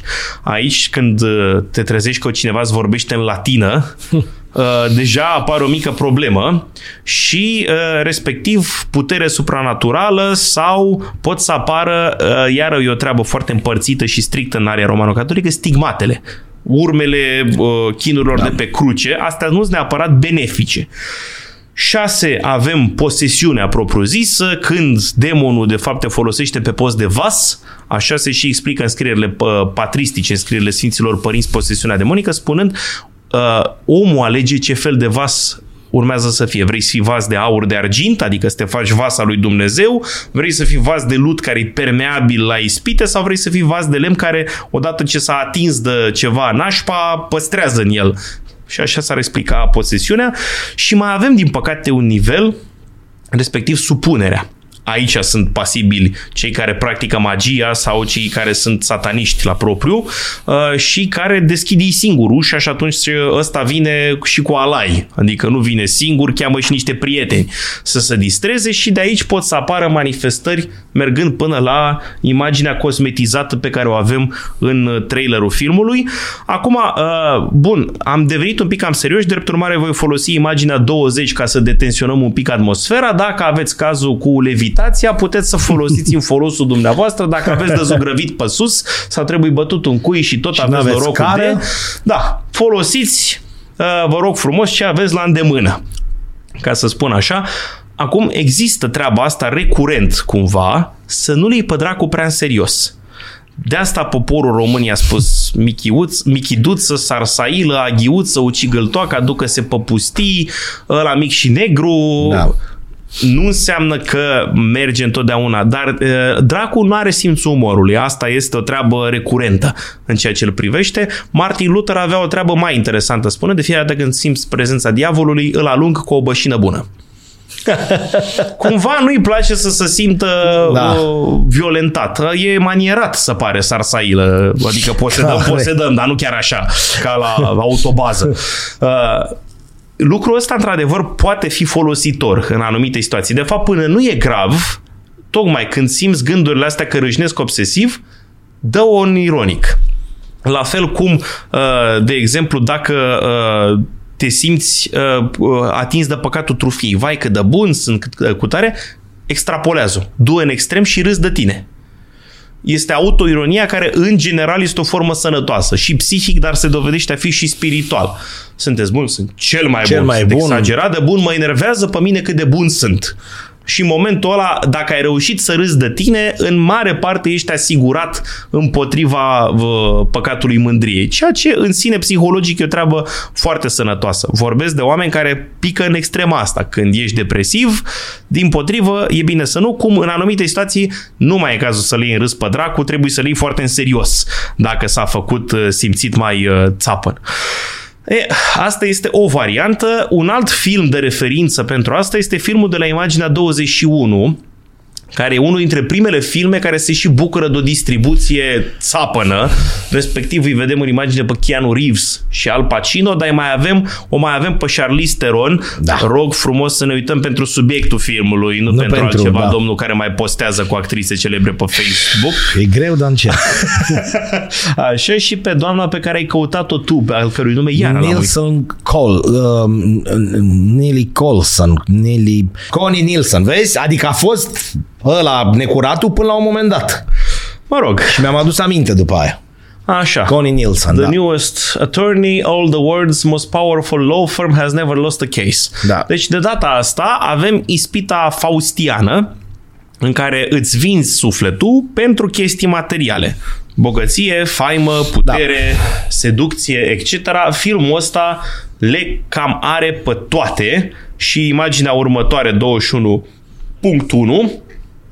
îl vedem pe Al Pacino, probabil în cea mai mișto reprezentare cinematografică a diavolului sub forma de seducător. Dacă putem să trecem la imaginea următoare. Uh, Adică uh, totodată și înfricoșător, Băi, băiatule. dar și Băi, a băiatule. ispititor cumva este celebrul monolog de la finalul filmului uh, I'm a fan of man. Sunt un f- admirator al omului sunt probabil ultimul umanist. E un rechizitoriu al diavolului împotriva lui Dumnezeu care din punctul lui de vedere îi place să se joace cu tine îți dă, îți spune păi de ce îți dă Dumnezeu pofte ca după aia să spună n-ai voia aia, n-ai voia aia. Vezi cum îi place să se joace pe când eu din potrivă eu admir creatura. Sanchi Diavolul se hrănește din creatură pentru că el în sine, fiind o non-existență, este ceea ce culmea să spunem Pirații din Caraibe. În primul film, Capitanul Barbosa, la blestema, spune mi-e sete și nu pot să mă satur, mi-e foame și nu Da. pot să mă satur. Pentru că nu... Că sunt gol, Nu sunt- sunt... sunt vid și atrag totul fără să rămână vreodată ceva. Deci n-ai cum să fii fan, dar până ajungi să vezi diavolul gol, pe dracu gol, cum se spune în expresiile românești, ai parte de o foarte, bă, foarte frumos preludiu în care ăsta îți facilitează anumite lucruri. De fapt, e impresia că îți merge. Este de multe ori efectul placebo.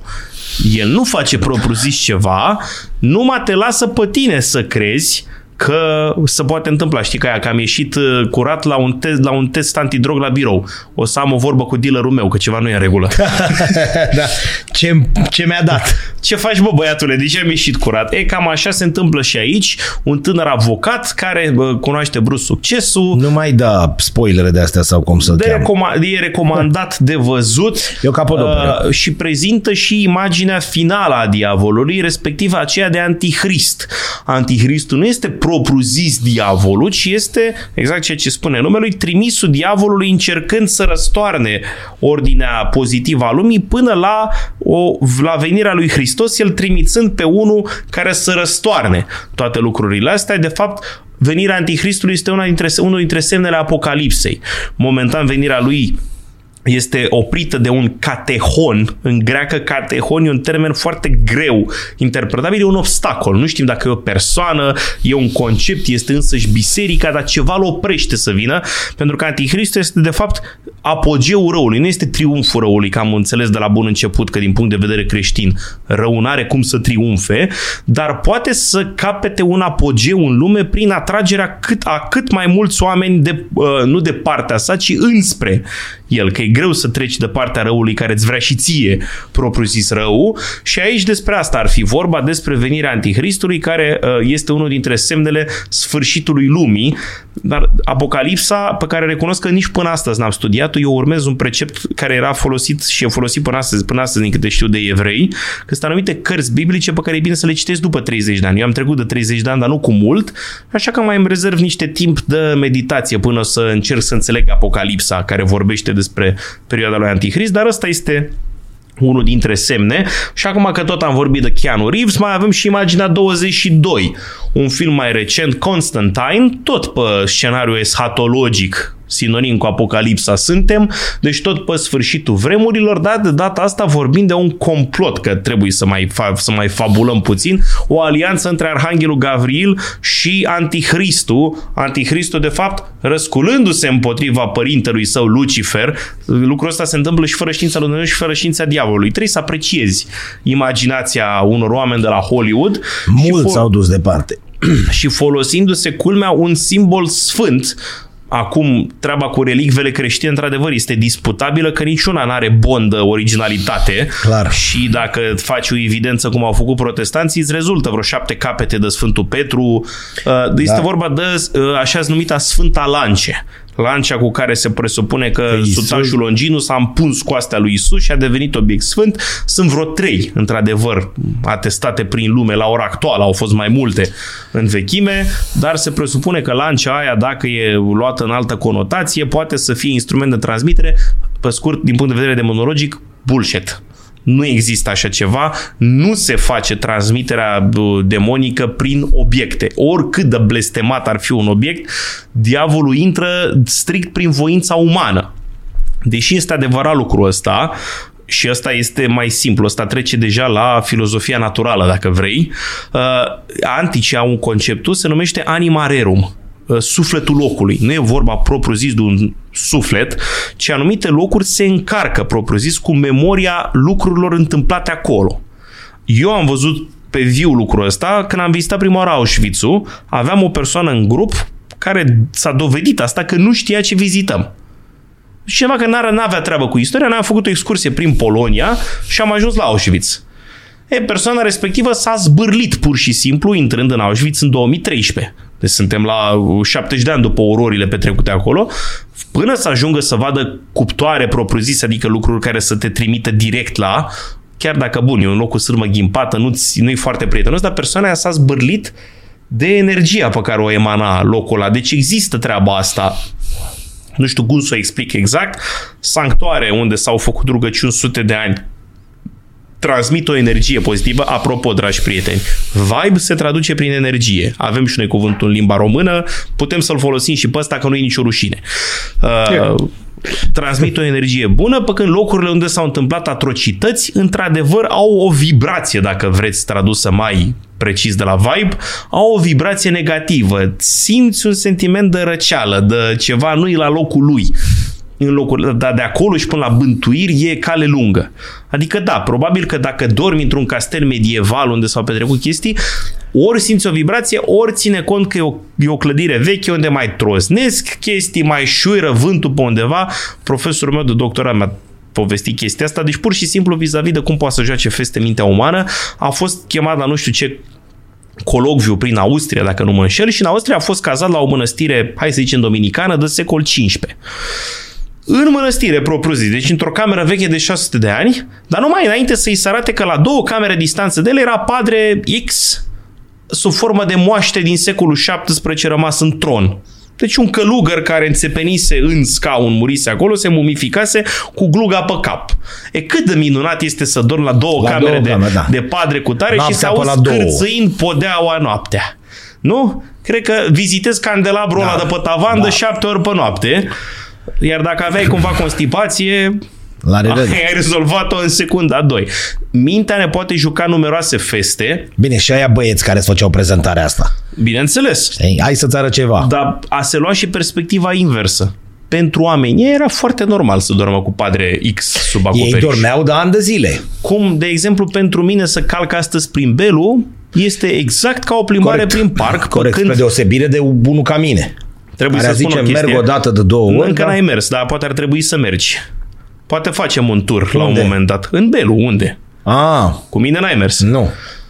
Nu vreau să zic nu mulțumesc ca să-mi da, las-o așa. Ceea cu- ce îți pot spune garantat asta vis-a-vis de cum ne poate juca mintea feste din oamenii pe care i-am plimbat eu și nu pentru că sunt eu, ci pentru că locul ăla e ca atare, nimeni n-a mai păstrat impresia brr la final. Pentru că ăla e un muzeu.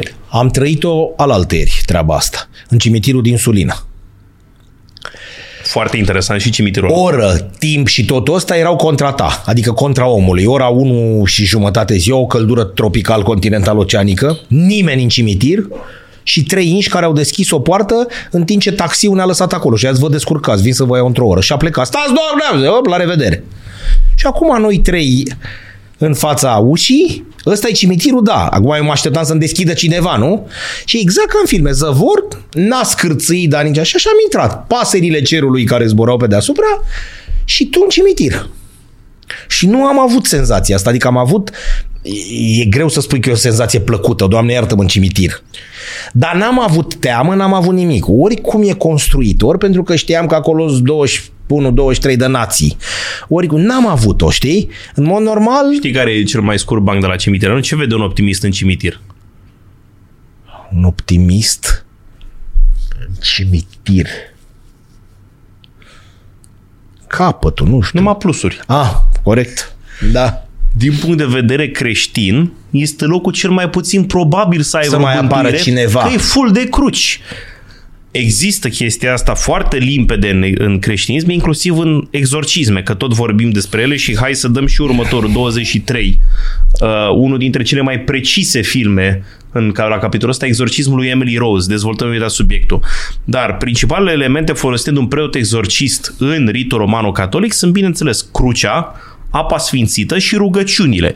Diavolul, pentru simplu fapt că s-a, pră, s-a ars atât de tare cu o răstignirea, moartea și învierea lui Hristos, practic, diavolul a fost în ipostaza de pește care a înghizit o, bancă, o barcă gonflabilă. Înainte să se gonfleze, care l-a rupt din interior, că ăsta era iadul, de fapt, îi ținea pe ăia legați de păcat, a înghițit pe unul mai mare decât el de când s-a fript cu chestia asta, nu poate să suporte semnul crucii, pronunțarea numelor, numelor divine și tot ceea ce ține de sfințenie. Apă sfințită, împărtășanie. Din punct de vedere ortodox, se spune că sunt două locuri pe lumea asta unde dracu nu poate să stea. Piciorul Sfintei Mese din biserică, din altar și potirul în care se face Sfânta Împărtășanie. De locurile alea dracu nu poate să se atingă, că nu suportă atingerea și sunt foarte multe filme care arată la propriu ca arsură Da, în momentul da. când o ființă din asta malefică încearcă să se atingă.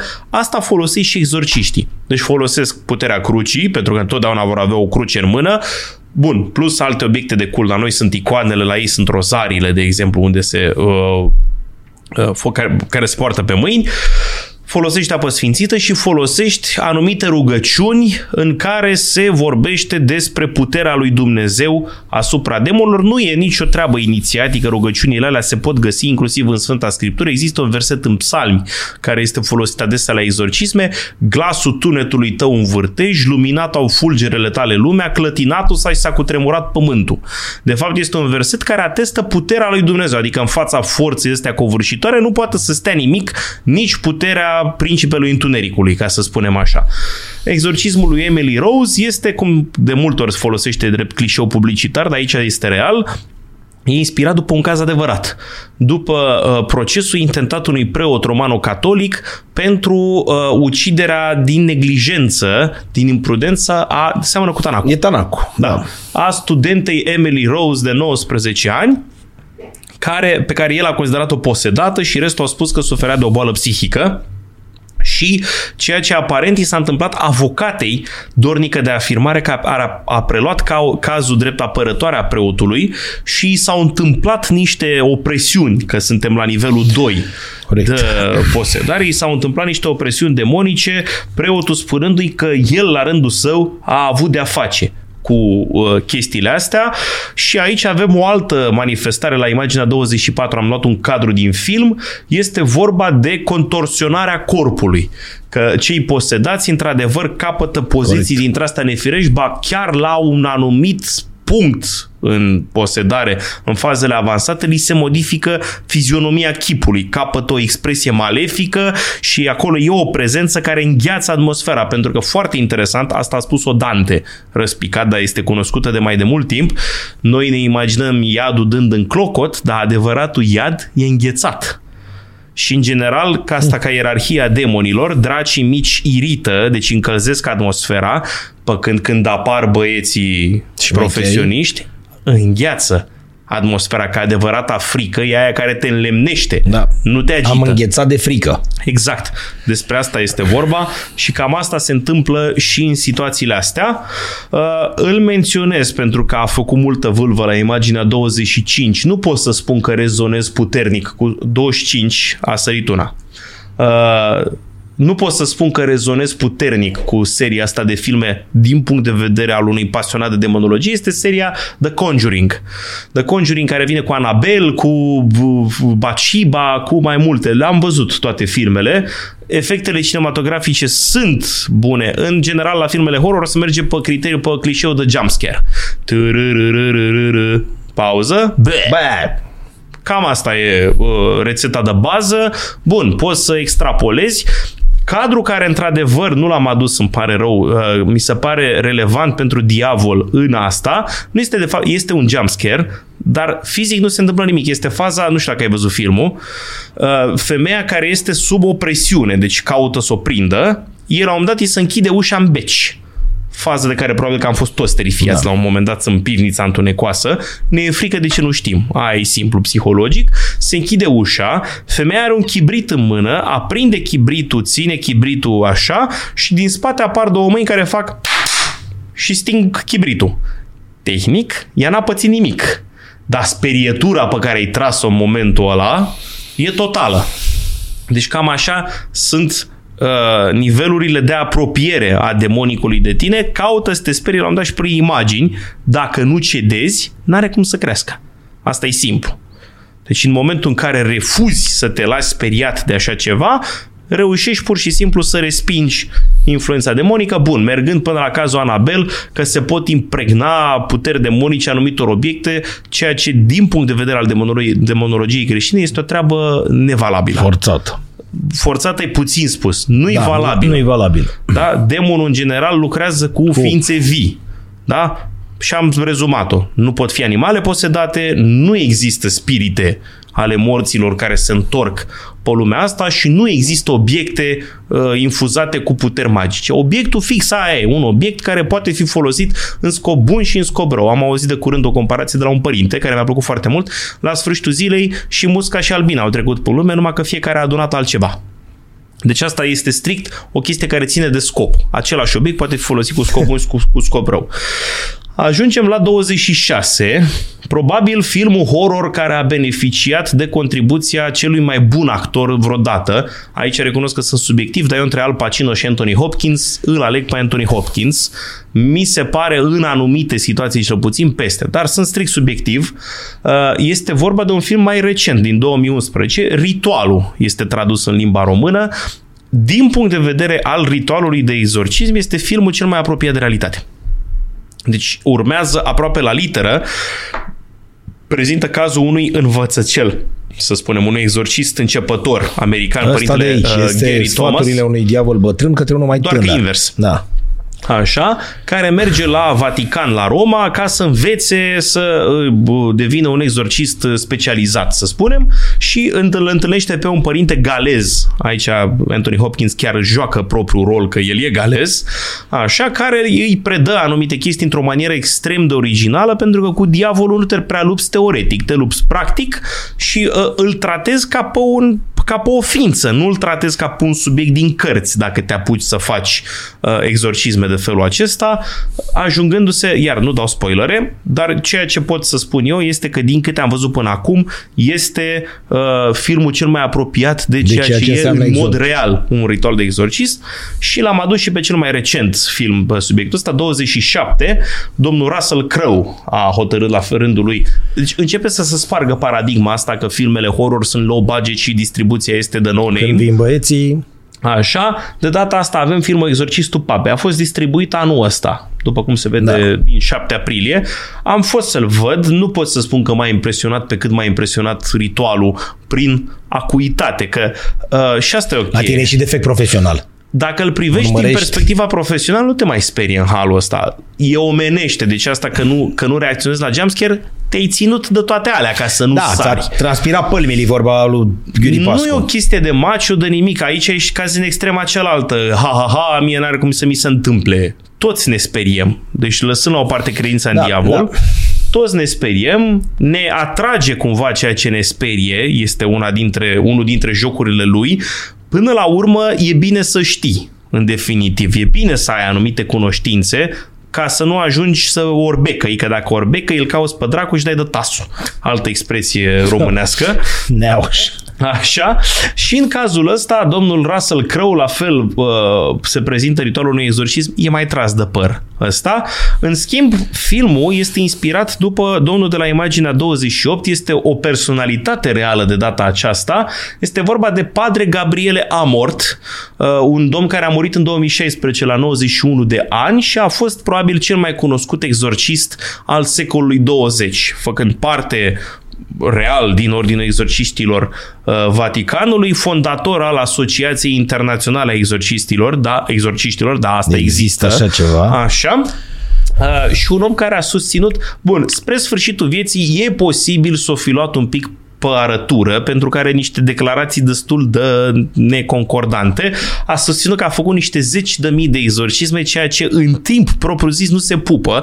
A revenit el un pic asupra declarațiilor și a spus că exorcismul este pur, pur și simplu o rugăciune de curățare de diavol, Ah, și le-a pus că nu pale. s-a referit la un număr de cazuri și la un număr de slujbe, specificând ulterior că unor persoane trebuie să le faci sute de altfel de slujbe. E tradus și el în limba română uh, mărturiile sau ceva de genul ăsta, mărturiile unui exorcist, memor, nu, pardon, memoriile unui exorcist, una dintre cărți care mai multe scrieri, se poate studia bibliografia lui. Omul, într-adevăr, vorbește din perspectiva unui profesionist.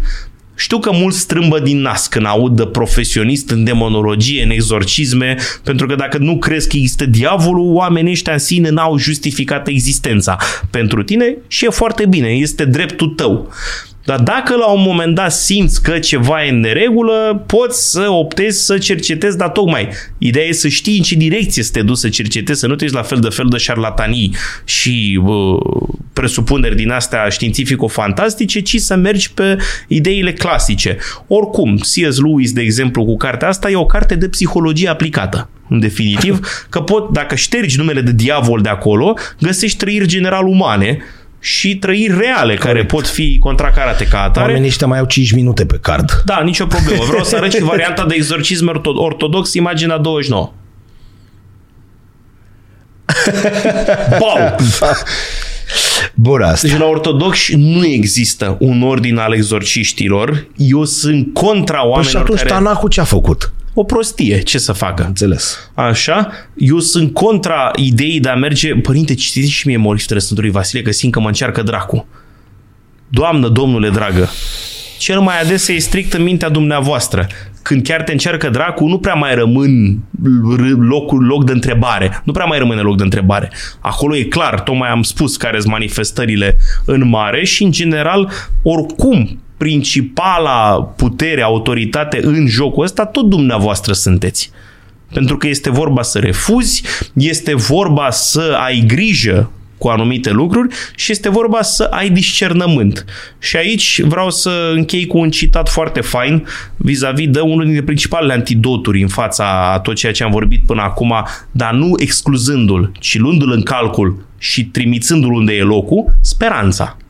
Și ce este speranța? A spus-o foarte frumos domnul Andrei Pleșu în frumusețea uitată a vieții, spunând că speranța nu e o virtute nătângă, o măsluire roză a răului.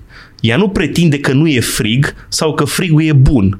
Ați păstra speranța în ciuda frigului nu e a te iluziona cum că frigul nu există. Continui să dârdăi. Dârdăi și speri. Omul care disperă este infinit mai nerealist. El face conexiuni enorme. Din existența aceasta a frigului, el induce de pildă inexistența lui Dumnezeu sau lipsa de sens a vieții. Pe când omul care speră continuă să spere, neconsiderând că frigul, această uh, rece, acest rece moment al vieții sale reprezintă însă și esența vieții. E un aspect doar. Corect. Hai să ne păstrăm speranța, nu? Să ne păstrăm speranța ar trebui să fie, cum să spun, un sfat general și mai am unul. De data asta un spaniol, o să-ți placă. Miguel de Unamuno. Băiat. Prolog. Ne vom salva sau ne vom pierde prin cel care am vrut să fim, nu prin cel care am fost.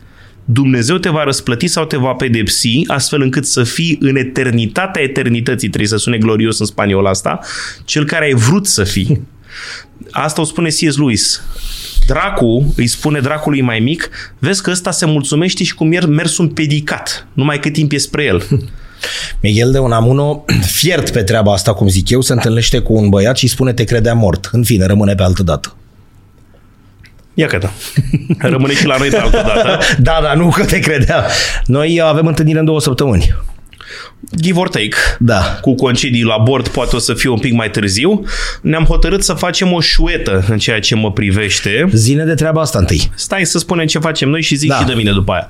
Uh, următoarea întâlnire va fi la podcast cu Dichis. Corect. Dar nu va fi propriu-zis un podcast, ci mai degrabă o discuție amicală despre scriitorii unde uh, găsim noi similitudini la viețile personale. Deci, iar nu ne luăm căderea să comentăm opera unor scriitori, Nu. ci noi comentăm, de fapt, felul în care au trăit Corect. potrivit istoriilor literare sau ceea ce transpiră din opera lor.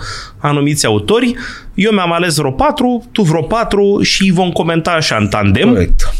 și urmează să... Fără a fi membri uh, ai Muzeului Literaturii Române, fără a fi profesor de limba și literatura română, fără ne a fi... declinăm orice calitate în afară de aia de pasionați. Asta are legătură cu exorcismul sau cu astea? Nici o treabă. Poza asta, imaginea asta? Nu, dacă te uiți, stau într-o bibliotecă, totuși. Deci nu are legătură cu diavolii, Uh, cu... Din potrivă, uh, mă, am, folo- am posedat eu inteligența artificială. Bine, nu eu, ci domnul Ștefan Magirescu, care a a realizat făcut, uh, imaginea. Dacă vă uitați atent, sunt niște mici simboluri ezoterice inserate în nume. Am, Am un văzut pahar că ai cu vin scăpat un la pahar D cu vin și, și o o- narghilea în loc de I de la Anfile. Și asta este logo-ul site-ului pe care urmează să-l lansez în luna septembrie și unde o să mi le pun pe toate ale mele, ca să zic așa, respectiv tururi, clipuri. Am înțeles.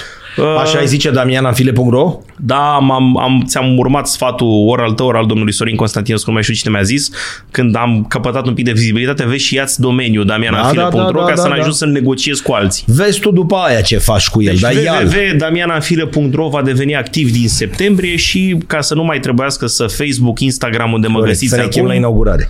Bineînțeles, păi o facem aici și inaugurarea. Corect. Ce vorbe e asta? Va Deci deveni avem activ. uh, poeți, după aia avem un 23 august și după aia Stai septembrie ușor avem... să nu, să nu vindem pielea ursului Da. din pădure, pentru că uh, tocmai să vorbești în avans ar putea să aibă și dracu de a face un pic cu chestiile Am astea. înțeles. Putem cum? să cu dracu știe?